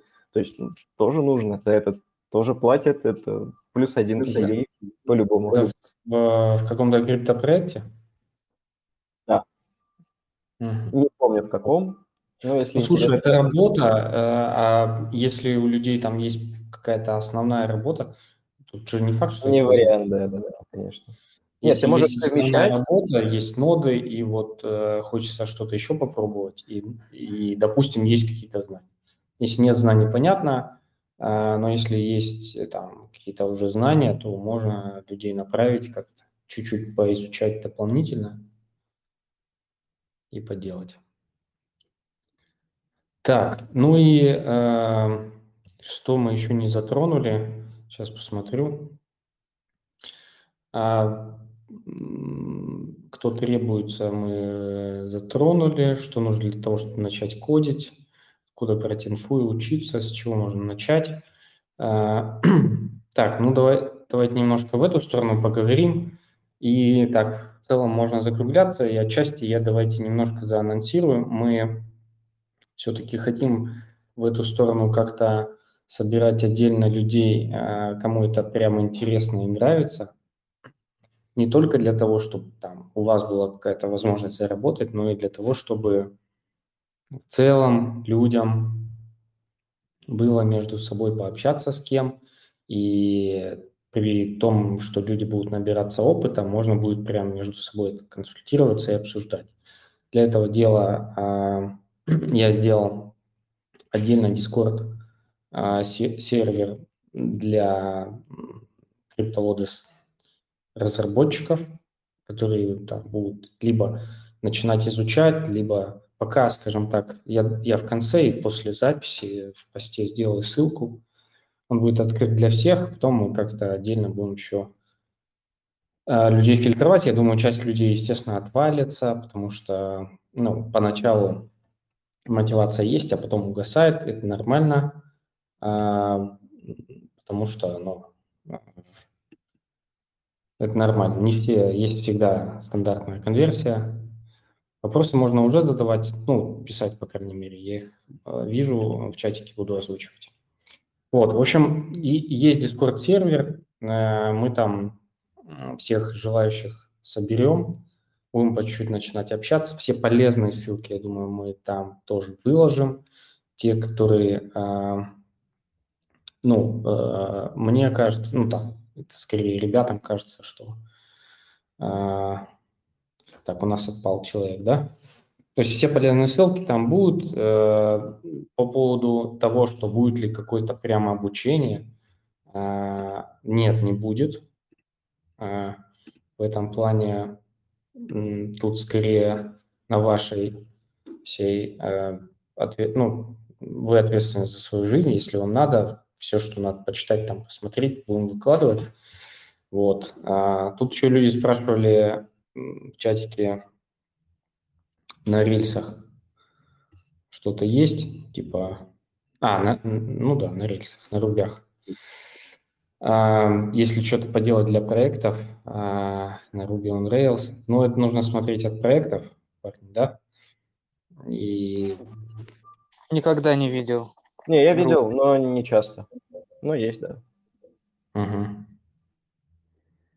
То есть тут скорее нужно человеку еще, ну, если прям Ruby и не full stack, нужно посмотреть на фронте, на фронт немножко, и там может как-то быть уже более полезным?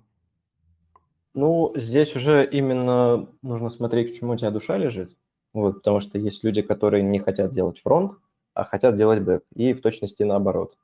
И я бы целенаправленный язык именно для крипты я бы не учил. Ну и вообще, в принципе, я бы так не делал, а, потому что ну, сфера переменчивая, и то, что ты знаешь сегодня, да, это не дает тебе гарантии, что через неделю – условно, да, это будет также актуально.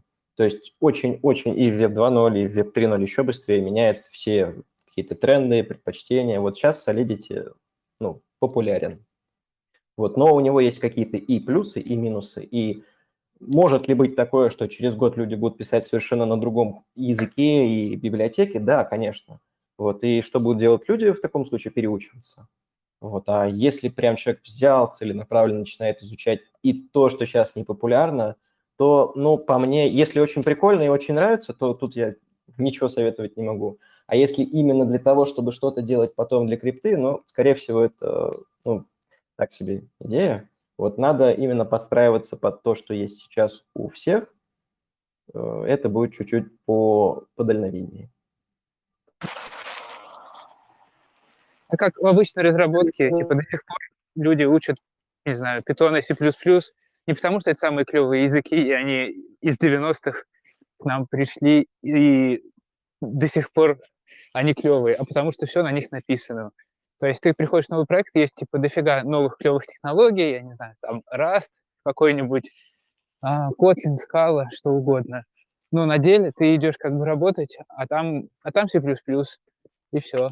Так и в крипте, мне кажется, ты идешь куда-то, это будет а, или Rust, или Solidity с вероятностью 95% эти два языка покрывают все проекты, как мне кажется. А, ну еще Go. Хорошо, хорошо. Прям, прям. Да, так что, ну, в любом случае, вот я для себя, на себя меряю как-то это все дело, и с чего бы я начал, я бы, наверное, с каких-то более простых вещей начал. На, мне кажется, вот на фронте это самые простые вещи, которые могут быть.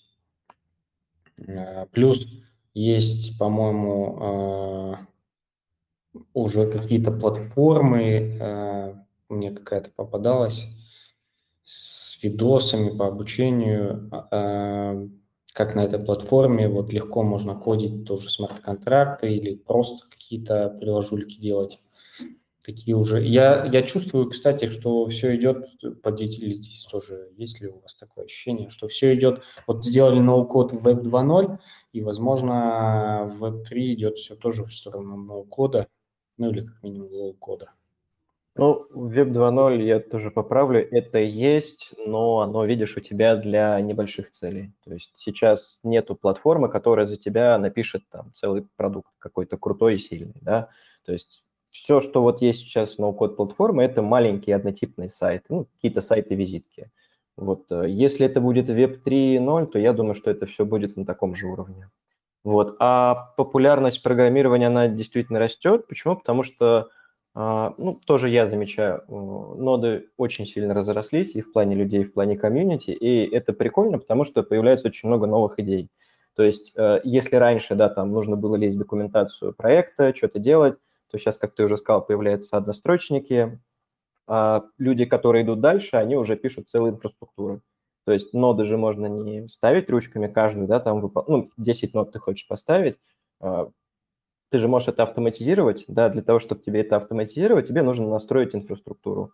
Вот у тебя есть куча разных инструментов, которые идут у тебя как раз-таки, ну, именно с, ну, то есть даже не начиная с нод. То есть у тебя есть что-то для инфраструктуры, которая работает прям во всех IT-компаниях. То есть Prometheus, докер. То есть это все идет как раз-таки очень-очень еще до того, как все это появилось в крипте.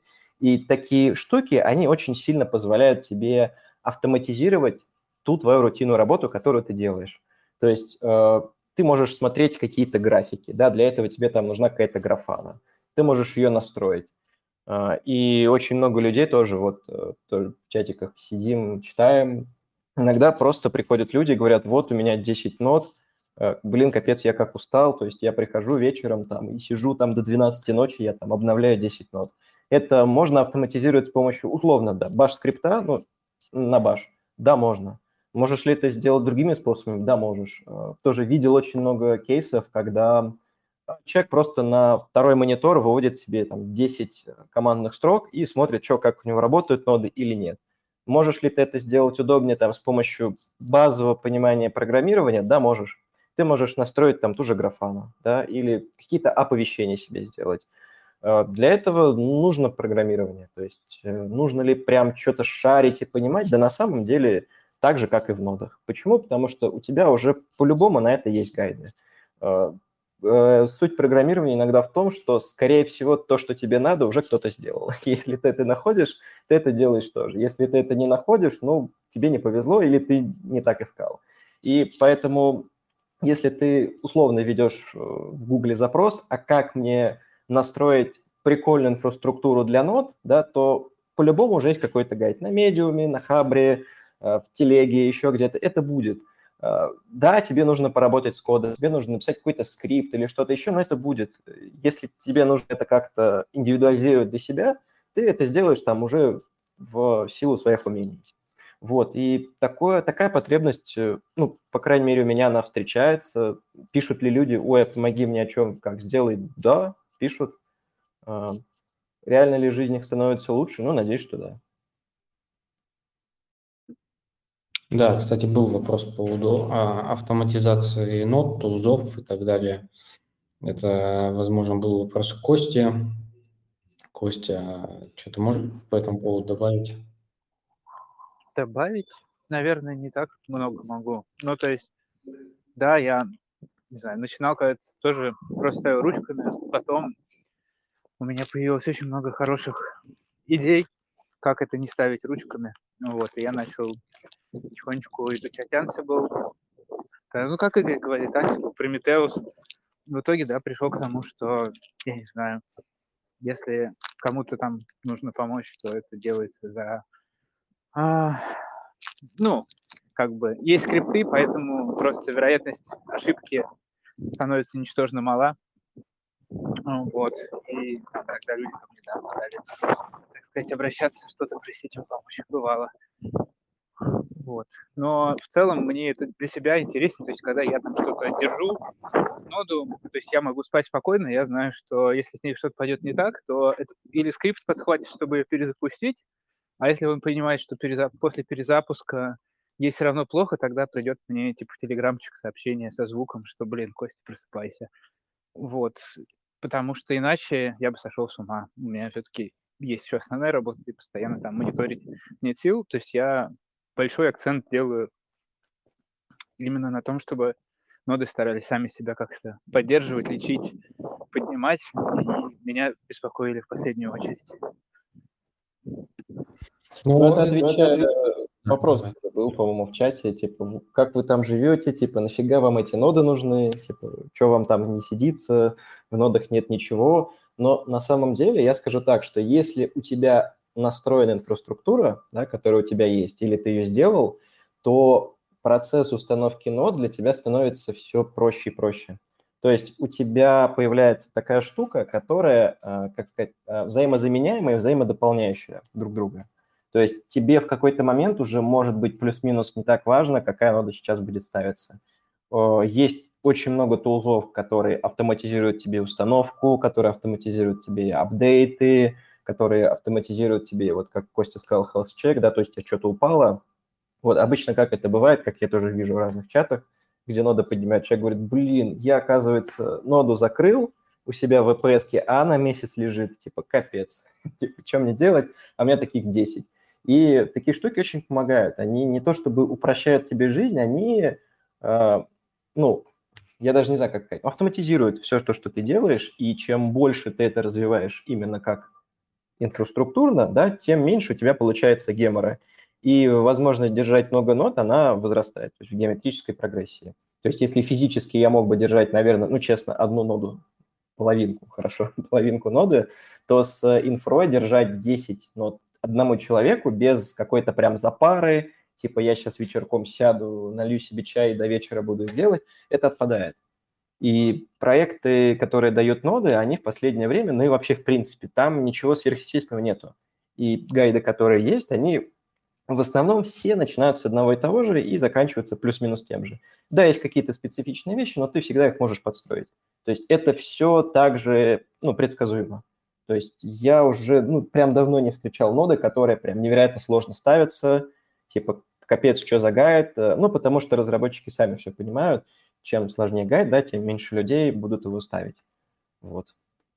Поэтому это, ну, вообще это очень важно, честно говоря, и как минимум что-то понимать и почитать Гошку или посмотреть, как работает язык Golang, это, это важно. Почитать, что такое докер. То есть вот ты правильно сказал, что кто ставит э, однострочкой, одной строчкой ноду, тот очень много теряет, э, потому что, ну, вообще это же везде тогда, то есть это же, это же жизнь, да, то есть если ты понимаешь, там, как работает твой станок, ты молодец, но если ты понимаешь, из чего там сделан твой станок, да, то есть для чего он нужен, какие он цели выполняет, это совершенно меняет суть всего дела. То есть и ты становишься чуть более прошаренным, и то, что ты делаешь, оно становится более профитнее. То есть если люди ставят ноды для ревардов, то да, ты будешь получать больше ревардов. Это, кстати, мне кажется, а, история про механику нашего мира и вещей в целом. А если ты понимаешь механику, а, ну, аналогия, если ты понимаешь механику в игре какой-то или в играх, ты более профессионально играешь. Все про игроки знают идеально механику своих игр. Танки, что только не возьми. Ну, я знаю танки, грубо говоря. Ну, еще и в онлайн. Я про это писал. Вот, у нас есть вопросики, э, я хочу их озвучить. Я подозреваю, что там у Кости уже немножко там может быть неудобно, но Игорь с нами еще может побыть, да? Или Костя, ты еще с нами? Я еще пока пытаюсь. Пытаюсь, пытаюсь быть с нами, да? Да. Окей, давайте быстренько вопросы. Так, а, про Руби сказали. Так, еще раз скажу, ребята, все, кто там знает что-то в программировании, обязательно присоединяйтесь. Я ссылку на Discord скину. Те, кто хочет изучать, тоже присоединяйтесь. Мы будем всем рады. И, ну, если у вас будут какие-то вопросы, я думаю, можно будет обсуждать между собой. Я ничего не обещаю по поводу того, что будет какое-то обучение или консультация от ребят. То есть они, я думаю, смогут что-то как-то отвечать, но по мере возможности, скажем так. Так, там вышла обнова масса, но это понятно. Арчвей какое-то письмо прислал. Это все не совсем по теме, ребята. Так, эм, товарищ спрашивает три вопроса. Давайте по порядочку. Со знанием программирования фронтенд и немного бэкенд и тестирование. Куда лучше новичку с минимальным опытом пойти в крипте? Куда больше нравится. Э, ну, тут нет какого-то прям рецепта успеха все так же, как и было в крипте, ты подаешься, ну, куда-нибудь, да, то есть можешь делать это даже беспорядочно, и где прокатит, там и совершенствуйся. Если тебе нравится фронт, просто говори, что я бы хотел поделать фронт. Вот, если, ты, если тебе проект отвечает, что, знаешь, у нас много фронтов или наш фронт готов, нужен только бэк, ну, ты просто идешь дальше. Вот. Э, самое главное – это исходить из своих личных предпочтений, чтобы ты не выгорел, и все, и не перестал этим заниматься, потому что вот выгорание – это большая проблема, и она возникает от того, что тебе не нравится, что ты делаешь. То есть если ты пошел писать смарт-контракт и думаешь, что там будет много денег, то ну, это большое заблуждение. Может быть, ты денег много и получишь, но если тебе это не нравится, то долго ты не протянешь.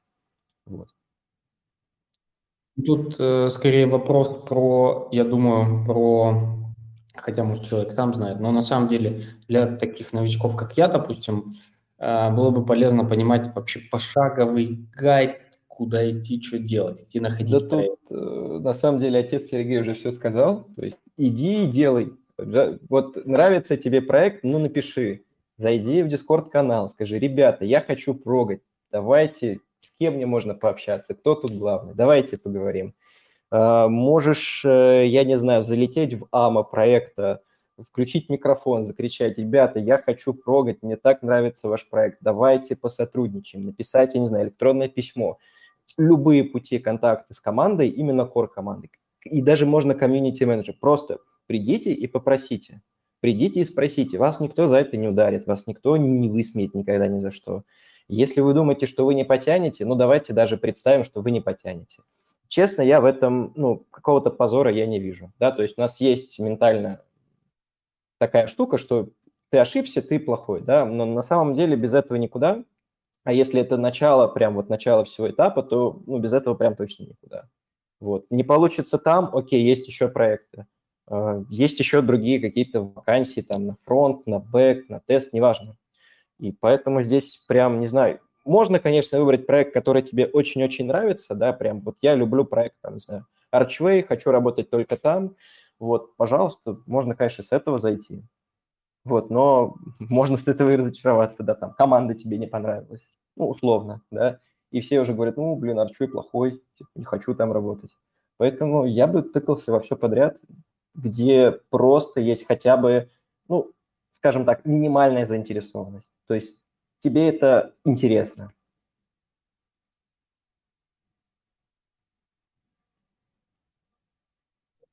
А, так, еще раз а, повторюсь, я пока писал ссылочку, что не дописал. А, есть а, у всех проектов как минимум Discord. А, как минимум минимума есть а, Twitter. Изначально все начинают с Твиттера, есть сайт Twitter.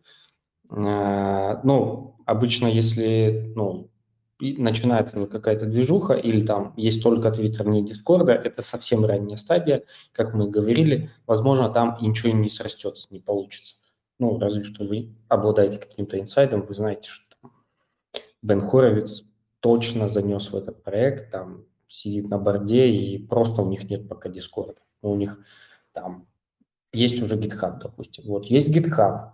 Если нет Дискорда, есть GitHub. Можете зайти на GitHub, посмотреть там а, а, созданы уже issues, там, какие у них есть, что там, а, правильно же я мыслю, да? А, что там есть, какие проблемы, может, уже косяки какой-то. Нужно это все посмотреть рассмотреть. Да хоть куда стучитесь, куда, куда, вот куда позволяют, туда и стучитесь. Пишите в телегу, я не знаю, там, звоните на сотовый SEO, пишите ему в LinkedIn. То есть, ну, ребят, ну, как удобно, как нравится, реально, вас прочитают. То есть это все, что я могу сказать. Э, э, в 95% случаев вас не оставят без ответа. Вот самое главное – это, ну, правильно задать вопрос, да, и получить на него ожидаемый ответ. Если вы напишете «Здорово, что покодить», ну, результат будет один. Да, если вы напишете «Привет, там мне интересно участвовать в вашем проекте», э, кратко о себе, можете посмотреть, не знаю, там, примеры моих работ, или «Мне интересно, потому что…» Ну, я тут уже не буду учить людей, да, потому что, скорее всего, все заполняли форму амбассадора. Вот. Можно сопоставить это и прям почему я хочу это делать, почему мне это нравится, почему именно вы, вот, вот и все. Да, окей, так, поехали дальше. Ссылку я скинул, но еще потом продублирую дополнительно. А, второй вопрос от этого же человека. Если выбирать работа в IT-компании и работа программиста в крипте, какие плюсы и минусы? знаю, что опыт в крипте многие компании не любят. Даже в крипте это больше full-time или part-time. А, говоря, здесь, э, ну, что выбирать, или IT-компании, или работа программиста в компании в крипте? Да, опять-таки, что больше нравится, ну, если тебе не нравится крипта, зачем ты туда идешь, да, то есть платят там ну, больше. Слушайте, крипта это тоже эти компании, так на секундочку. Ну, так-то да, так-то да, и те же самые программисты. А, ну, будут тебе платить больше в крипте? Да не факт, ну, как бы, это все очень-очень вилами по воде, да, а, это раз. Во-вторых, а, было как, какие плюсы, минусы, ну, не знаю, то есть зашкварно ли работать в крипте, и скажется ли это потом на дальнейшей карьере, да нет.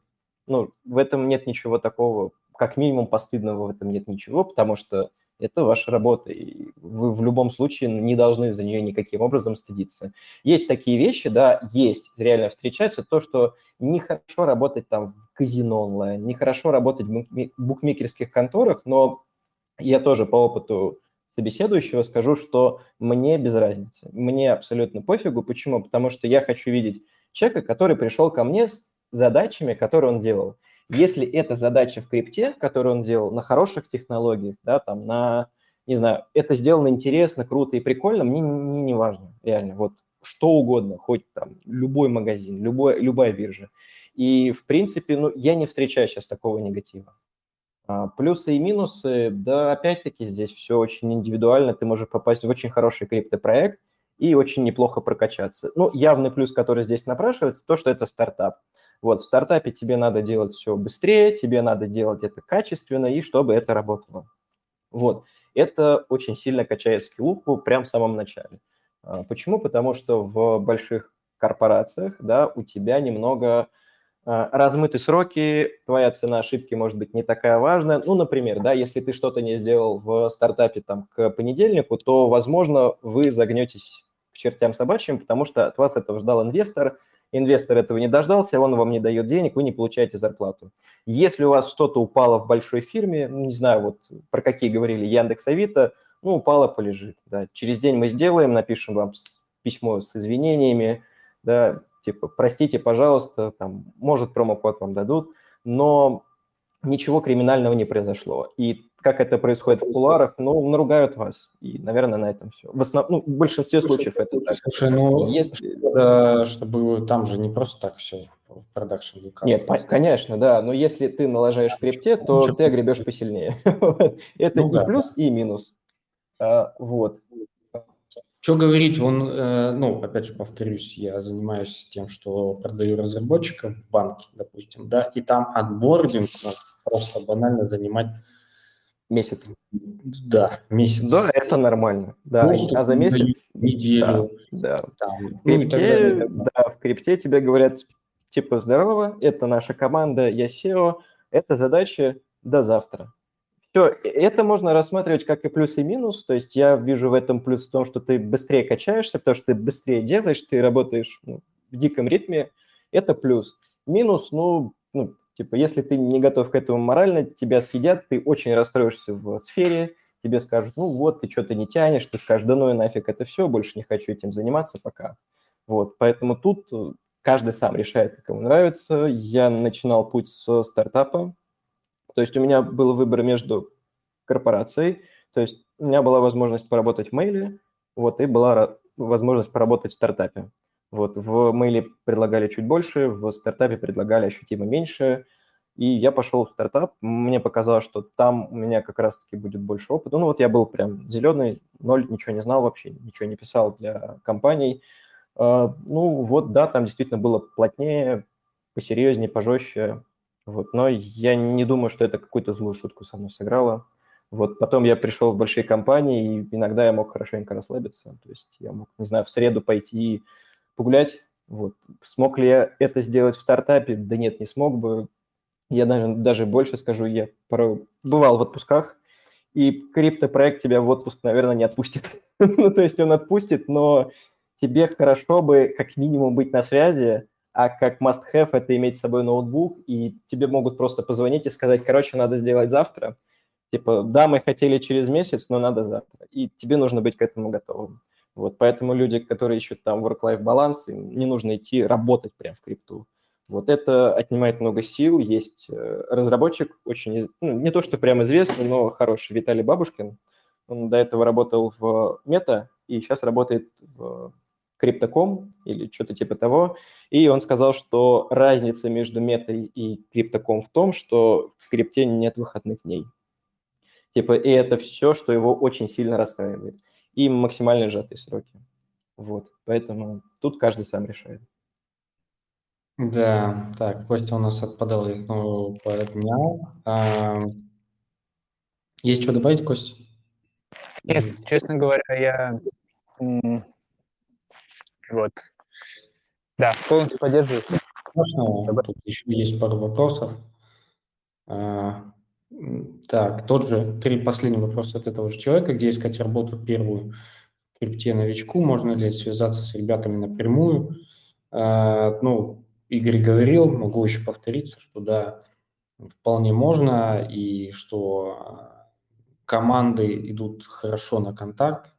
Да, Игорь, что там еще можно добавить? Конечно, просто, да, искать там, где это просто плохо лежит. Э, дискорды проектов, какие-то сайты, таких сайтов сейчас много. Ты можешь зайти в Твиттер и написать SEO и сказать, слушай, а есть ли поработать?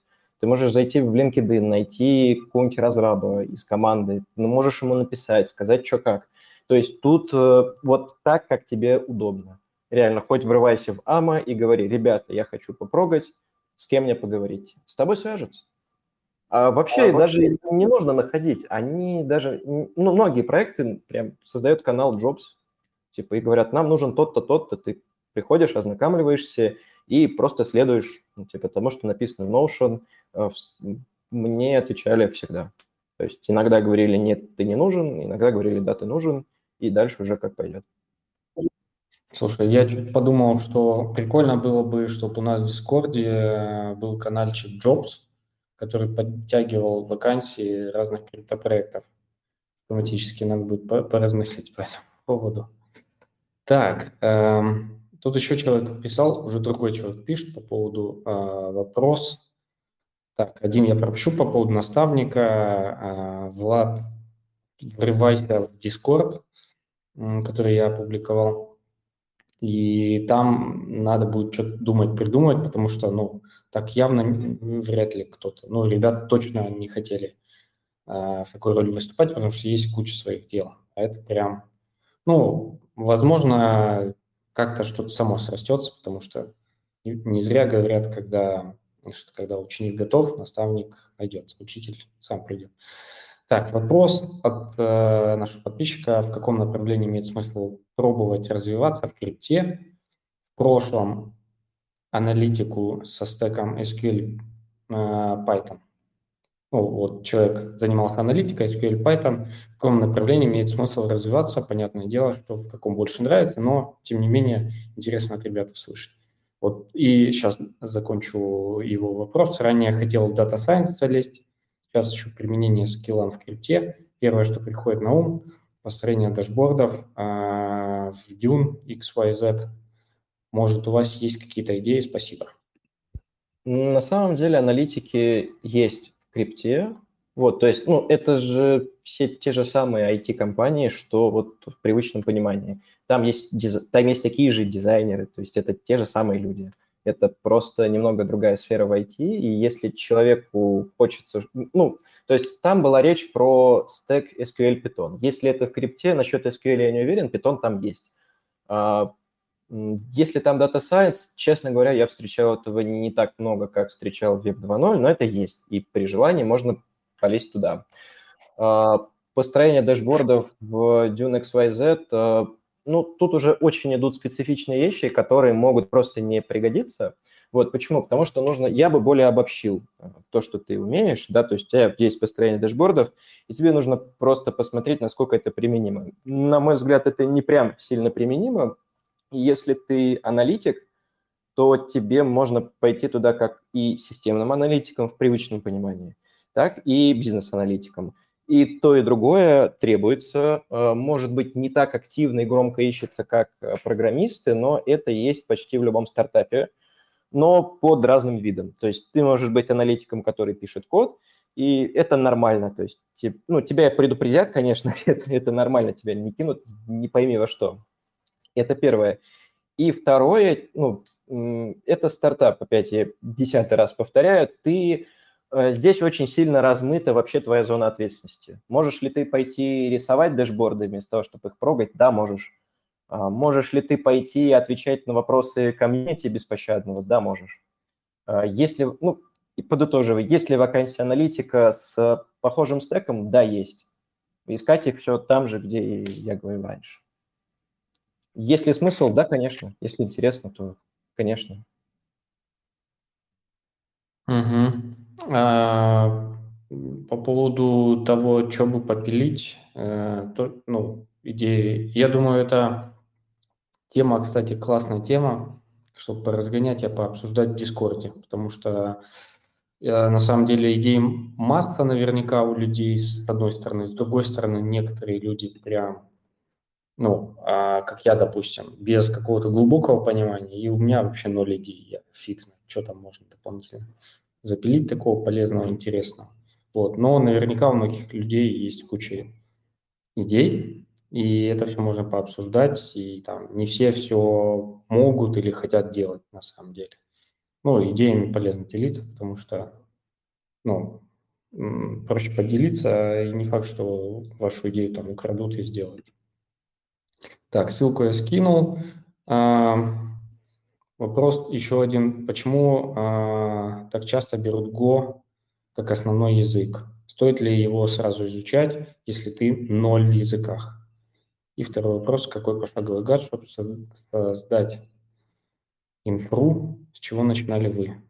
Инфраструктуру для ног, наверное. Есть что ответить?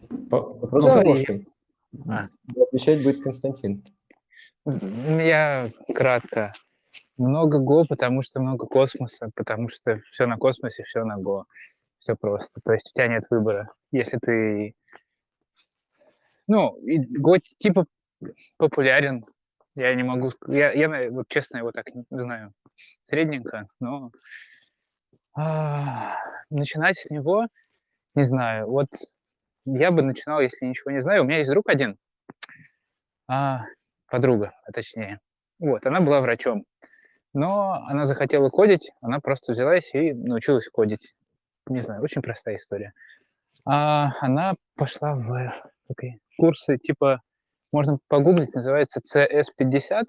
А в Массачусетском университете это лекции просто. Они объясняют вообще без языка. То есть программирование это не про язык. Программирование это про образ, про образ мысли. И про на самом деле еще более сильно это программирование и филология, вот из того, что я понимаю, это примерно об одном и том же. Это просто э, ищешь причины, какие следственные связи между выражениями, и все. То есть каждое выражение сегодня влияет на следующее каким-то образом, и ты ищешь свой путь, состоящий из вот этих выражений. А, и учиться надо этому, а не, не знаю, Rust, Python, Go, JavaScript. А второй был вопрос про ноды. Ну, давай уж я, да, тогда уж тоже. А, про ноды все очень просто. То есть, когда ты, ну, надо понимать, какие у тебя есть возможности а, именно что-то запрограммировать. То есть, что, в принципе, можно сделать. То есть, когда ты видишь каждый раз что-то, что тебе не нравится делать, ты говоришь, нет, все, я больше этого делать не буду. Сегодня это будет делать робот. И ты начинаешь думать, как создать...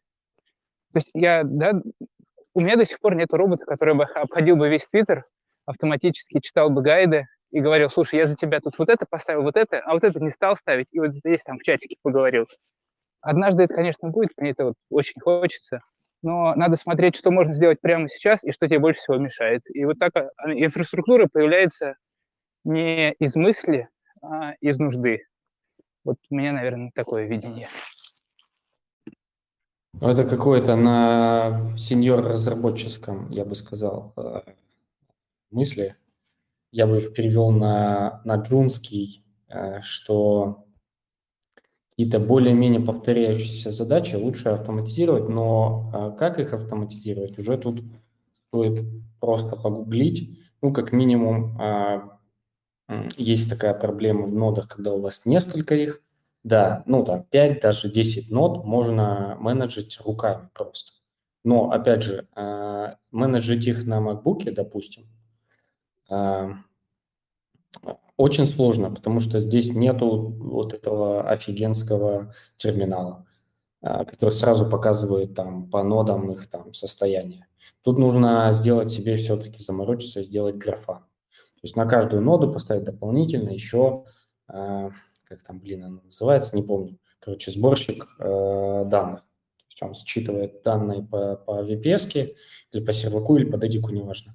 Нагрузки, там, занятость, оперативку, прот, все, и отправляет их куда-то в отдельное место, там это все обрабатывается, выдается на Grafana. Grafana подключает, ну, подхватывает данные, обрабатывает и выдает это все в красивый дашборд.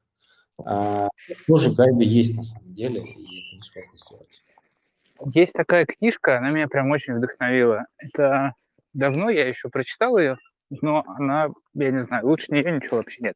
Называется Software Reliability Engineering Book, SRE Book. Вот. Она о том, как в большой компании Google, а, собственно, очень четко разделяется ответственность между программистами и админами. То есть, на самом деле, а, это программисты написали код, и с этого момента они типа не несут ответственности за него, несут ответственности админа за тем, за тем, как его поставить, как за ним следить и так далее. То есть э, задача админа, он получает на вход хрен знает что, ну, то есть они надеются, что программисты не сделали полную чушь, но они не знают. И как вот это хрен знает что заставить работать надежно. Вот об этом вся книга, и это и есть то, что делают, собственно, люди, которые ставят ноду, то, что они должны делать. Вот, я могу потом найти, она бесплатная, и она очень клевая. Да, вот э, просят в чатике названия э, книг и курсов э, MIT, которые там твоя знакомая проходила. Это очень интересно, я думаю. Ну, либо просто вы закиньте эту инфу в Дискорде, и все, кто хотят, именно хотят, они зайдут в Дискорд, и там это все найдут. Да, Кость, окей? Сможешь, сделаешь? Спасибо. А, да, конечно, сделаю. Да, да, да. Следующий вопрос банальный. Где набивать скилл по разработке смарт-контрактов? И какой нужен опыт для разработки смарт-контрактов? А, можно начать с пэт-проектов. То есть проекты, которые ты нашел, ну вот проходишь курсы, там есть какие-то пэт-проекты. Начать можно как минимум с этого, если хочется практики. Второе, ты можешь почитать документацию какую-то, да, которая тебе интересна. И да, опять тот же принцип, типа, иди делай. Ну, реально, хочешь делать прод, ты, ну, ты ничего до этого не делал, да, ты можешь так сделать. Вот. Если чувствуешь в себе силы, то, пожалуйста. Вот. Начать э, просто, то есть главное найти то, как тебе это комфортно сделать, вот, ну и не бояться ошибиться. То есть тут один и тот же ответ. То есть э, все вопросы там, ой, а я знаю вот этот язык, там, я знаю JavaScript, а я знаю там Java, а я знаю Go. А есть ли мне смысл пробовать? Да есть, конечно, смысл. Если тебе это интересно, но вот пока ты 10 дней думаешь, да, есть ли смысл, то э, приходит второй чувак, который не думал, есть ли смысл, и пошел и сделал. Вот. И, ну, э, правда такова, что он получил то, что ты, возможно, хотел. Вот, а пока ты думал, анализировал, уже и проект закончился. Ну, или вышел в майонет, и особо разрабы не нужны. Вот. Поэтому я бы такие вопросы, ну, не то чтобы отсекал, но ответ один, ну, иди сделай, ну, иди спроси, иди узнай. А, вот ты, вот ты думаешь вот так вот, а там вот так вот, вот так вот, а реальность может быть другая. Вот может быть команда, там, не знаю, вот ты боготворил какой-то проект, ты пришел туда, там все сделано на коленке, и нету тестов. Вот это такой, блин, охренеть, а, я, а как я в это вкладывался? У меня такие вопросы возникали периодически. То есть я там находил большие, крутые проекты, я нахожу, а там нету тестов. Я думаю, зашибись. То есть теоретически мои деньги могут пропасть просто вот так? Да, да, могут. Вот, поэтому иди делай, иди спрашивай. Но между строк как бы все равно читайте, что да, вы можете, ну, точнее, не вы можете, лучше всего, чтобы залететь там, спросить, Discord, Телега, еще где-то, в Твиттере. Но если вы там уже к нам зашли в Дискорде, общаетесь и там, задаете вопросы, наверняка вам кто-то что-то подскажет, кто уже либо сталкивался, либо делал, либо пошел уже спросил, допустим, и раздобыл важную, полезную информацию. Я, кстати, еще подумал по поводу того, было бы прикольно, если как-то, ну, я думаю, это э, заинтересованные люди будут уже делать. Если где-то открытый бэклог э, есть, чтобы тоже его тащить в Discord и смотреть уже там, прям э, какие, у каких проектов есть там ну, задачки, чтобы их можно было порешать. Ну и плюс интересно всегда, если вы там больше Э, склонны заниматься бэкэндом, вы смотрите, что там есть какой-то проект прикольный с датчики и по фронту, и по бэку, вы там в чатике спрашиваете, а кто тут э, фронтом занимается, э, давайте как-то обсудим, помогите, или там вот задачки хотите поделать, поделайте. Я думаю, это будет очень полезно. Так, э, дальше я смотрю вопросы. Еще почему-то накидали вопросов. Мы уже почти два часа, ребят. Офигеть просто. Мне кажется, Таких длинных у нас еще не... Я почему-то был уверен, что у нас будет не такой интенсивный эфир, но тем не менее. А, ребята, привет, спрашивает человек. Если знание языков JavaScript и Java, а, имеет ли смысл попробовать себя в крипте, например, в таких проектах, как Agoric? Есть ли шанс, что это может стать более выгодной в финансовом плане работой, чем что-то по типу работы в офисе а, на подконтору Microsoft? Такой вопрос. Да. Это уже жуткий вопрос. Ответ на любой да. вопрос, где есть ли вероятность, всегда ответ «да». Все. Реально, ну, от, ответ один, не грубый, то есть, может быть, кажется грубым, сори, это не так, а, попробуй. То есть ну, тебе никто никогда не даст никаких гарантий, то есть э, ты не точно попадешь в Агорик, ты можешь пролететь на собесе и пролететь на каком-нибудь простом вопросе. Вот это бывает, это случается. А, нет такого, что если ты, не знаю, какой-то сеньор, и ты 10 лет в разработке, то ты проваливаешь собесы, да вообще в легкую. То есть ты говоришь, вот, хочу пойти в Агорик, мне там нравится. Вот, но очень много но возникает. То есть, а пройдешь ли ты там собес, да, а что там делать, а понравится ли тебе, может быть, тебе проект не понравится. Ну, типа прям вообще какой-то колхоз. Вот. А более выгодный финансовый плане работы, да тут тоже ну, ты как договоришься. То есть у тебя же нету, это же ну не игра какая-то, да, где там тебе за это дают столько-то опыта и столько-то денег. Это немного от GTA отличается, и ну, ты как договоришься, то есть тебе в Microsoft могут платить много, а в крипте платить мало. В точности наоборот. Тут даже не то, чтобы точно тебе не скажем, тебе никто не скажет точно, пока это не коснется конкретно тебя. Потому что у тебя везде есть, а, ну, если говорить про деньги, да, у тебя есть вилки по деньгам. И эти вилки тебе дают индивидуально после того, как на тебя посмотрят. А посмотрят на тебя в плане собеседования, техническом, а, ну, в плане технический собес, собес по там софт-скиллам, то есть как ты вообще, как, как ты в общении. И из этого строится как бы твоя ценность в проект. Она может начинаться опять-таки там, ну, уже не от нуля, конечно, если это вилка, да, там от 10 до там, 50. И сколько тебе дадут, тебе не скажет никто в мире, даже примерно, ну, потому что это очень индивидуально решается и зависит там от, ну, даже от настроения собеседующего. То есть даже из-за этого. Вот, от бюджета компании. Вот у Microsoft может быть в какой-то момент все плохо, и тебе будут платить меньше, а в крипте может быть по-другому. И опять-таки наоборот. Поэтому, да, вопрос странный, честно. Слушай, а можно ли сформулировать ответ так, что не стоит кидаться в криптопроекты с головой, потому что это нестабильно и риск э, намного выше. Проще работать на работе разработчиком.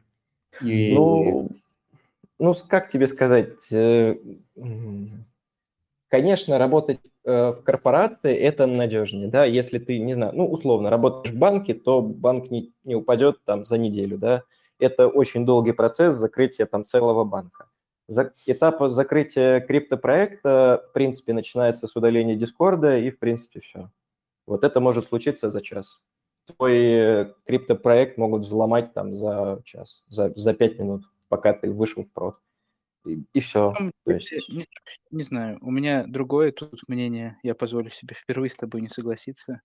То есть, когда вы говорите, мы видим, что проект собирает там сколько-то денег, вот, там, не знаю, миллион, два, три, семь, мы просто берем число разработчиков, предполагаем, что, типа, вот им надо там проработать год.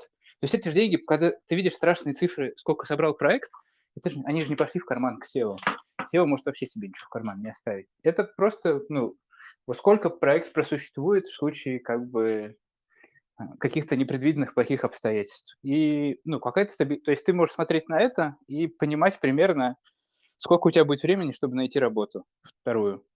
И это единственная, мне кажется, метрика более-менее адекватная. То есть, типа, не знаю, проект собрал там 30 миллионов, там сейчас ну, если, скажем, 100 разработчиков, то вот примерно представляя свою зарплату, ты видишь, что, ну, в случае беды тебя там, возможно, поддержат 2-3 месяца.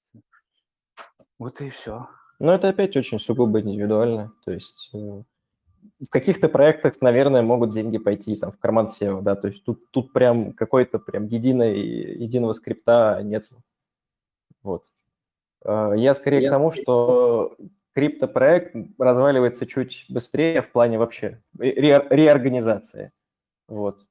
А стабильнее это или нет, ну да, наверное, все-таки с Костей соглашусь, как пойдет. То есть упадет ли та же Solana за день? Нет, не упадет. Скорее нет. Еще важный нюанс по поводу э, денег и поднимания. Э, с одной стороны, да, это, ну, на это можно опираться. Второе, на что можно опираться, это там какие-то сильные фонды. Это, ну, скорее всего, тоже показатель того, что проект просто, если даже ему будет очень плохо, вы об этом, скорее всего, не узнаете. Ну, либо там очень-очень призрачно будете понимать. Его будут тащить, потому что это тир-1 фонд. Это тоже такой второй фактор. Ну и такой маленький нюанс, который все, не все знают, но мы об этом периодически говорим.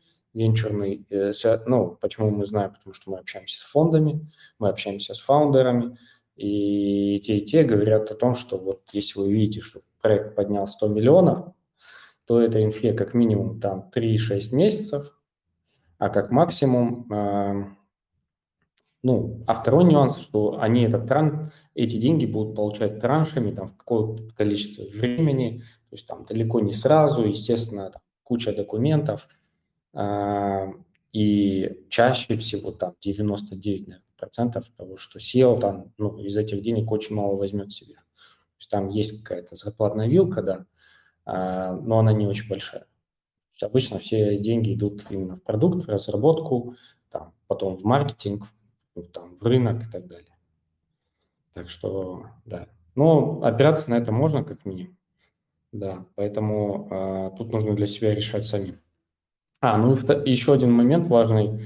Если вы поработали в проекте с, там, с топ-1 фондами, то, ну, даже если он закрылся, у вас офигеть какой CV, ну, резюме пометочка будет. Ну, это очень круто.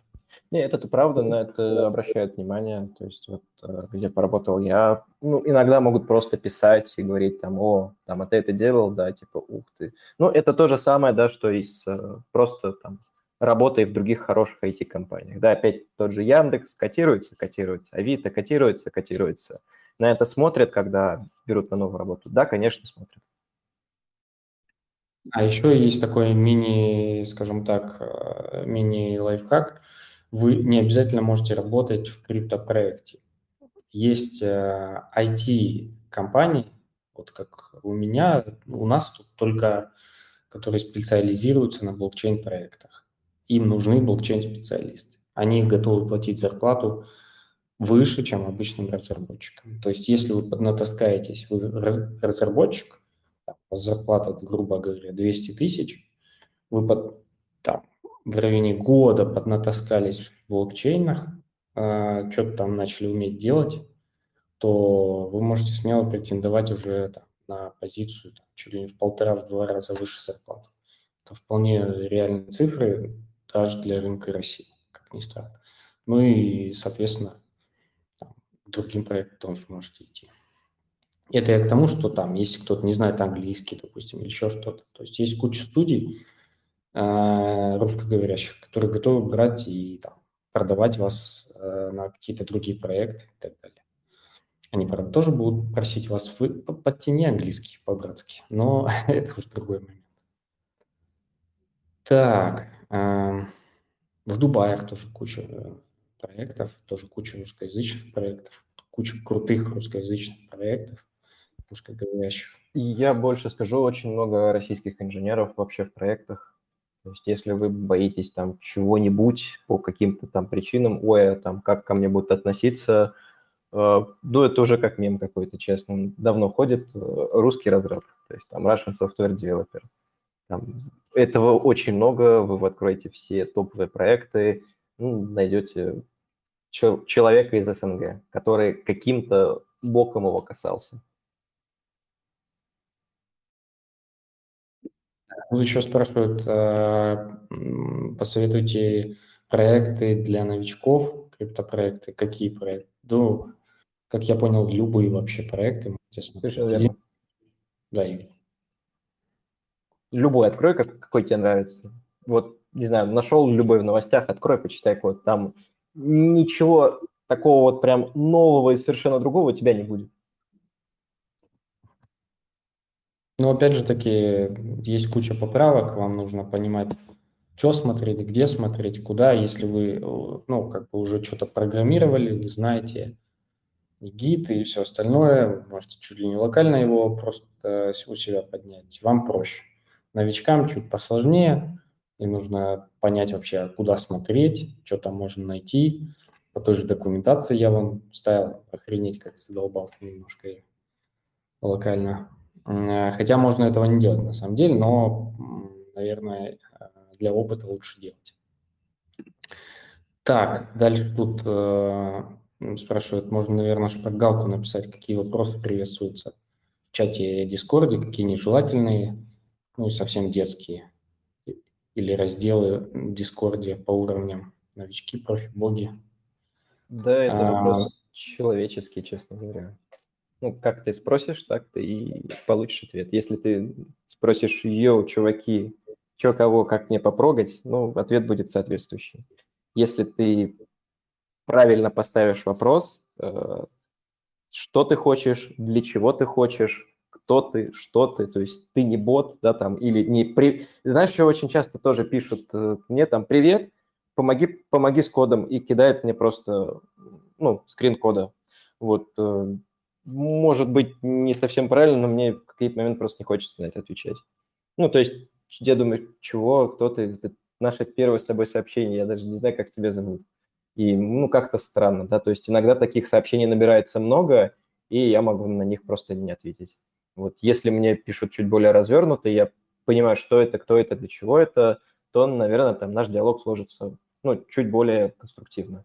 С криптопроектами это работает точно так же, вот и все. То есть я, наверное, не буду учить людей общаться друг с другом. Вот. Э, постарайся быть корректным, да, и все. Не обижать никого, не грубить и так далее. Да, тут, э, я думаю, надо будет подумать какой-то. Ну, на самом деле нет универсального рецепта, но нужно подумать действительно, как и что, ну, то есть тут просто из опыта какого-то можно, вот ребята делятся, и можно что-то черпать для себя, а дальше уже смотреть. Не все понимают, как нужно общаться. Это правда, не все понимают, как нужно общаться, нужно этому учиться, софт-скиллы – это вообще отдельная вселенная, скажем так, и чтобы общаться там без претензий, без наездов, э, как-то максимально адекватно, чтобы тебя понимали и воспринимали корректно, да. И, и все это на английском. Ну да, я, наверное, если есть вопросы, я, наверное, могу просто дать не то что советы, а как э, обычно. Ну, то есть происходит. Ты, если ты пишешь в личку SEO, то это достаточно странно. Начинай с общих чатов, э, постарайся, чтобы это было в тему, да. А, понимай вообще, с кем ты разговариваешь. То есть э, понимай, кому ты задаешь вопрос. А, когда задаешь вопрос или просто о чем-то спрашиваешь, а, главное, говори, для чего тебе это надо. Да? То есть, ну, тебя же, по сути, пускают в проект, который люди делают достаточно долго. И, ну, понятное дело, что всем подряд его делать не дадут. Тебе нужен какой-то там завоевать, не то чтобы завоевать доверие, а понять, что тебе можно доверять, да. То есть, во-первых, докажи, что ты не хрен с горы, да, во-первых. Во-вторых, э, докажи, что ты человек адекватный, с тобой можно общаться, ты понимаешь, что происходит. То есть ты не бот, как я уже сказал, да. Софт-скиллы очень влияют. А, чем правильнее и по полному ты задашь вопрос, тем оно лучше. Если ты напишешь огромную тираду и мотивационное письмо, то это тоже плохо. То есть здесь не надо переусердствовать. А, да, вот, в принципе, и, и все. И, и, конечно же, там, не груби, не требуй. А, не жди ответа там сиюминутно, да, то есть то, если тебе там не ответил какой-нибудь SEO за час, нет, он не урод высокомерный, у него просто много дел, и тебе нужно просто подождать. Там тебе не нужно пинговать каждый день и говорить, ну что там, что там, можно, можно, можно, нет. То есть так тоже делать не стоит. А, как находить, э, пожалуйста, у тебя есть комьюнити-менеджеры, да, тут у вас был гость РП, пожалуйста, если вы видите там РП в чате, можно прям тегнуть, сказать привет, я так, так, так, хочу попробовать. С кем можно поговорить? Комьюнити-менеджер, скорее всего, это знает. Если тебе не хочется общаться по каким-то причинам с РП, а это я таких причин не могу назвать, очень хороший человек, а, пиши кому-то из core команды, они есть всегда в ну, роли да, в Дискорде, разработчик, пожалуйста. Директ, э, сообщения в Директе не любят, это все, что я могу сказать. И маленькая вероятность, что это прочитают. Ну, Э, потому что таких сообщений много, и ну, это грустный или радостный факт, но очень много сообщений, очень-очень много сообщений, говорю по своему опыту, когда вот э, работал с Goldfinch, невероятное количество людей пишет. Э, один раз я поднял свой телефон, у меня там было 85 новых диалогов. Я физически не мог это прочитать, я забил. Вот, поэтому общие чаты по теме типа Jobs, Developers, Ru Community, General – что угодно, и все. Как-то так. потом с вами уже свяжутся. Если вы нужны, вас найдут, поверьте мне. Да, ну и расчет э, у вас должен быть все-таки на то, что э, если вы только начинаете в эту сторону смотреть, ну, у вас не должно быть расчет на то, что вы сейчас сорвете куш, скорее вы чему-то научитесь, какую-то дадите пользу, и если вас вознаградят, то клево, если нет, то, ну, можно будет следующий проект какой-то найти. Да, в идеале, конечно, чтобы э, было какое-то место, куда можно зайти потенциально посмотреть, в каких проектах там есть бэклоки открытые, там вообще какие-то задачки и так далее. Я думаю, э, я в эту сторону подумаю, если кто-то в эту сторону подумает, тоже будет клево, э, как это все организовать, но посмотрим, посмотрим. Уже постепенно Discord набивается, я вот что-то, ну как, по-хорошему, по, по-доброму удивлен. Я думал, там будет человек 10, уже 30, но э, ладно. Так, ну давайте завершать, наверное, уже мы очень много и плотно пообщались. Э, парни, вам большое спасибо, что вообще откликнулись, сами написали. Гиткоин есть еще. Так, Костя, ты не можешь говорить? Можешь говорить. Я могу говорить, это список просто, который ты писал, куда можно посмотреть. Есть целиком сайт, который собирает гранты тоже, Gitcoin называется. Но там тоже гранты, то есть там надо прям сильно рубиться за них. Но кому-то, может быть, это... Опять же, да, я говорил, все люди разные, кому-то это больше, но, но надо больше вкладываться, кто-то может довольствоваться чуть меньшим, но более как бы более расслабленной обстановке. Там все, все по-разному, все индивидуально. Да, я думаю, э, как вариант сделать еще раздел по грантам и, возможно, по хакатонам посмотрим. Ну и еще хочется сказать, что в целом, так как мы, ну, я со своей стороны, как э, соведущий подкаста Angel Talks, мы общаемся с разными проектами, и, в принципе, я думаю, было бы прикольно и интересно для ребят приглашать э, в Discord, на Discord сервер э, каких-то клевых высоких разработчиков, чтобы они как-то рассказывали про свои проекты, объясняли, как это все работает, тот же OneInch, возможно, NIR э, и так далее. Э, Solana, не знаю, получится кого-то оттуда дернуть или нет, возможно, через Костю получится, посмотрим. Так что да, давайте Э, Еще раз благодарю парни, что пришли и поделились своим опытом интересным, полезным, а, поотвечали на вопросы. И всем спасибо, что пришли послушать это все дело. В пике нас было там 110 или 120 человек. Это, ну, как-то странно много, мне кажется. Вот, но тем не менее, еще раз всем спасибо и до новых встреч. Пока-пока. Всем пока. Все, счастливо, всем пока.